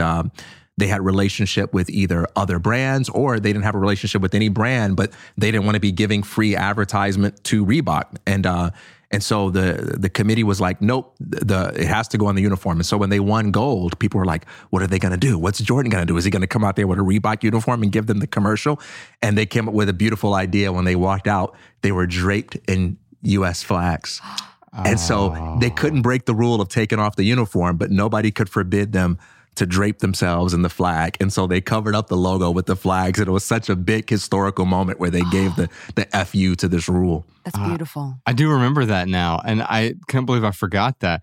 I would love to see something that's even more sort of in your face, like being willing to take the fines and, and everything else. But that that was great that they did that because, a like, what's Reebok going to say? We hate America because that, that right. and, and so like they were pretty safe there, right? But um, I just a few things I dislike about this, and I'm not into pocket watching. I don't care how you make money, but like you're they're going to make 20 million a year to the Yankees. That's like nothing. That's pocket change. They could find that in the cushions in the uh, clubhouse there at Yankee Stadium. $20 million, like they pay one player that. Why don't they put the names of the players on the back of the jerseys? It's just always been this sort of iconic thing. Danny, you want to talk about that? Yeah, what it's always been known as is you play for the team that is on the front of the jersey, not for the player that's on the back of the jersey. So putting Ooh. the team before yourself. So the team is basically saying, hey, you, the individual, we will not wear your name, but you will wear the name of this insurance company. Mm. wow. This is so unfortunate because you can't opt out of it. You can't opt out of it as a player. You can't opt out of it as a consumer, a fan of baseball. There's no way to get around that. You can't say, well, I want the version of the, the sport without the ads on their jersey. I'm willing to pay for it. Just not an option. Yeah. And so the option we have then is do I tune out? No, you not you don't tune out, but it, it's just like a little pebble in your shoe isn't going to ruin my life, but it's going to make the walk less enjoyable. Yeah. It Was it Steve Patterson who we have to get on this show to talk about a number of different things? I think he says something to the effect that uh, that he doesn't believe in capitalism because it's good. It's actually quite crappy in many different ways. He just thinks it's the best available one yet. Mm-hmm. Um, anyway, but I'd love to get him on here to speak for himself about so many different things, but that's another topic another time. And it seems like he's willing to change his mind about that if you yeah. present new evidence. He's yeah. not married to capitalism or socialism or yeah. Republican or Democrat or whatever. And he's wrestling with a lot of that stuff out loud in real time. That's what I love about his show. Mm-hmm. It's called Patterson in Pursuit. One of my favorite podcasts whenever he does episodes, which is rather infrequently. We'll put a link to that in the show notes as well. Let's move on to the Minimalist Home Tour. This is number 49 in our series. You just received an email a couple days ago with two photos. We're taking a bit of a detour today. This is Professor Shawn. I think we have it pulled up in Alabama. You can show us this picture here. We're just going to put one of the photos up here, but you're going to see both in your email. If you subscribe to the video version of the podcast, we send you these photos in advance. So you have them in your inbox already. This is, well, we're calling this Sean Penn. This cracked me up. That's so good. That's so good. How long did you think about that for? About three minutes. they were calling it something else. Shawn, now you, when I first, when you first came to work with us again here in LA, you were very much a tech guy and you still are a tech guy, but you're into tablets and computers and Apple products and and you're generally on the cutting edge of technology. But recently you decided, hey, I might get some value from going analog. Just a notepad and some really beautiful writing utensils. What made you decide to do that? Yeah, I um I, I was so excited about all the latest tablets. I love these paper e-ink tablets and Amazon released theirs and I told you about this.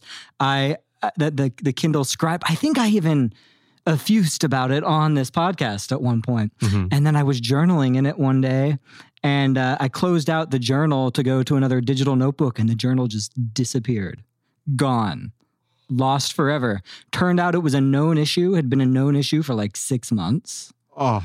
But was not publicly disclosed. Uh, it's like I, I, lost all trust in those sorts of digital tools at that time, and um, and I and I'd always had some fountain pens. The first pen in this photo, um, the yellow one, all the way on the left, um, was given to me by um, by a friend. Oh, maybe 15 years ago. Uh, that was the the first one I ever got, and then the the one next to it um, is just a, a twenty dollar Pilot Metropolitan. By the way, if anyone wanted to start. Uh, see whether they were interested in fountain pens. That's a great one to go with. And why, um, are, why are fountain pens so different from? Why are they unique? Why are they different from the regular pen that I'm writing with right here, which is also a Pilot, a Pilot G2, yeah. my favorite pens. What's what's so different? Uh, there's the intentionality behind them um, is what makes them different from from tech, and even in some ways other pens because um, when they run out of ink, you have to clean them, you have to refill them. Um, you you you can um, sometimes you have to tune them. You have to, you know, take out some sandpaper, polish the nib, things like that. So there's this kind of connection to them, which I really value, especially as writing tools. And then um, for practical purposes, um, they require no pressure on the paper at all. Mm-hmm. Um, so there's very little, if any, hand uh, hand cramping.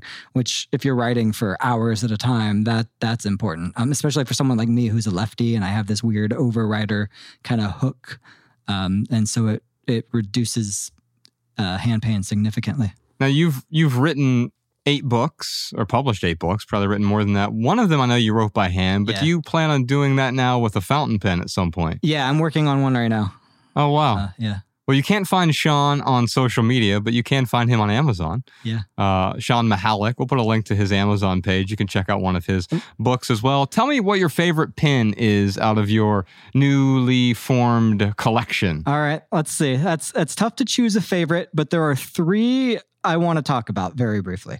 Um, I already mentioned the the the uh, the first one, so three others. One is this orange and blue one, mm-hmm. kind of in the middle. Yeah, that pen's three dollars. I found that in the gift shop at the Hammer Museum. Okay. Uh, just a lot of people think fountain pen and they think crazy expensive, or they hear me talk about my fancy pens. They don't have to be fancy.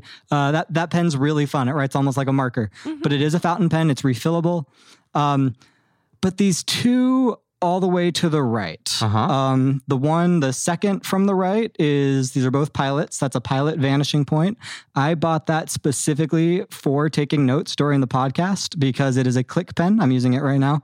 Um, and it's a quiet click pen. So I can use it over here and take take our show notes. Uh, I don't have to cap and recap the pen.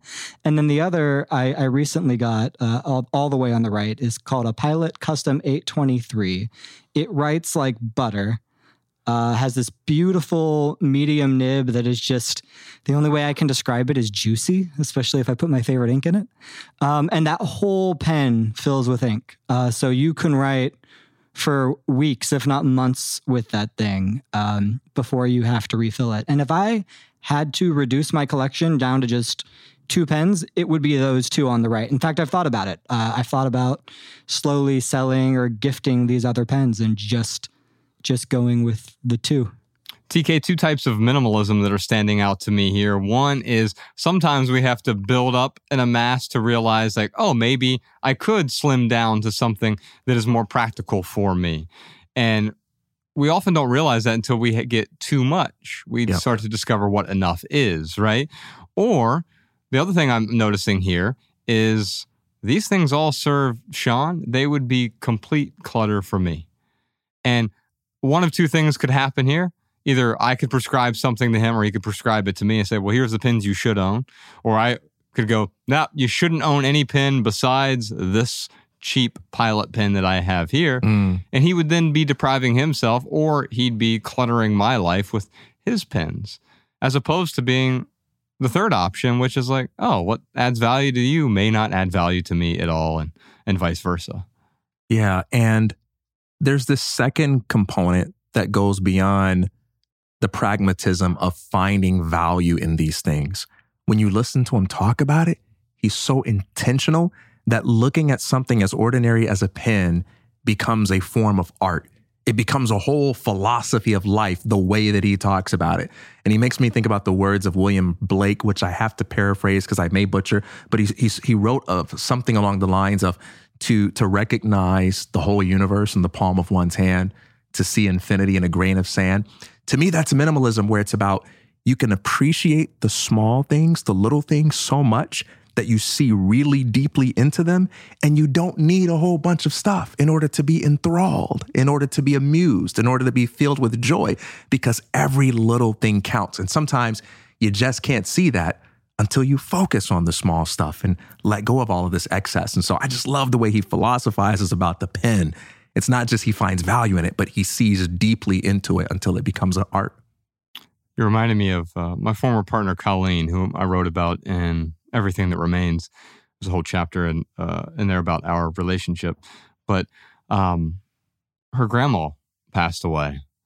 And I remember when it happened, and as she was passing away, one of the things that she, a bit of insight that she gave to Colleen was uh, don't sweat the small things. they're all small things. And ultimately, we don't realize like even the things that seem so big, imagine something that seems so insurmountable and big to you when you were five years old or 15 years old and the hormones were raging and you're angry. And it's either nothing now or you don't remember it at all. But either way, it's such a small thing, it's not even worth wasting a, a morsel of emotion on it. Yeah. And and and if they're all small things, then that means they're all a big deal in their own way. Yes, that's exactly it. That that is spot on. Shawn, thanks for sharing this pin collection with us. I uh we sent out another photo of them all uncapped as well. So you'll Hmm. have to check your email. So I think that's part of the art is the the nib at the top is is really what makes this a writing instrument. Yeah, there's some really cool stuff with the colors on those nibs. One of them even has a little narwhal carved into it. If you look closely, So the nibs, beautiful. Nibs Mm. can be beautiful. Also, stay tuned. Coming to a, a cinema near you, starring Sean Penn and Denzel Washington, a new movie called The Pen Collector. I'm there. Back row, popcorn, all set. I'm going to save our more about less for next week because TK, you let me borrow this book a few months ago, The Best Science Fiction Stories of the Year. And there's a story in here called The Power of the Sentence. Hmm. And I read it and I want to have a a deeper conversation than time permits today. And so I think we'll save it for next week. If y'all want to follow along, The Power of the Sentence by David M. Locke.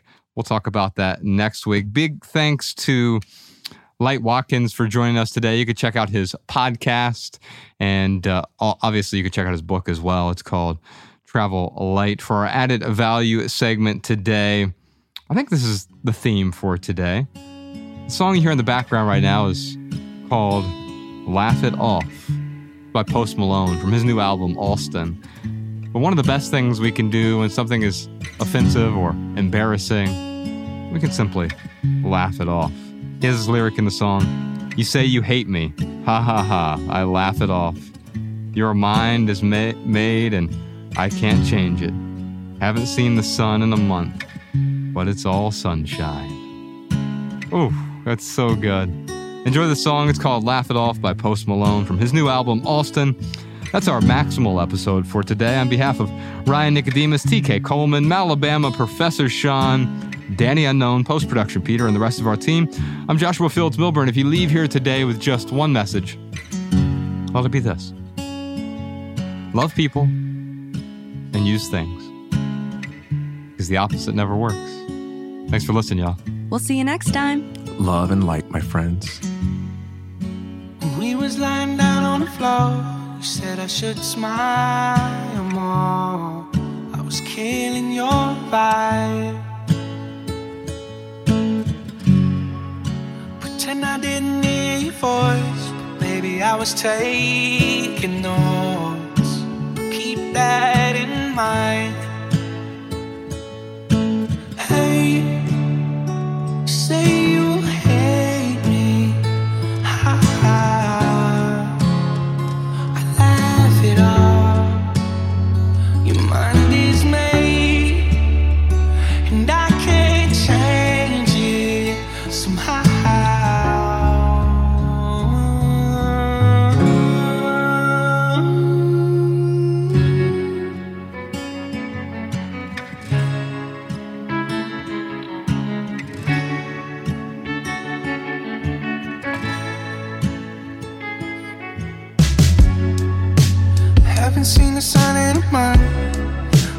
All sunshine. I forgot how to cry. It feels like pain, pain is a world away. Took my cigarettes and flushed them down the drain. Now, okay, okay, I'm lying.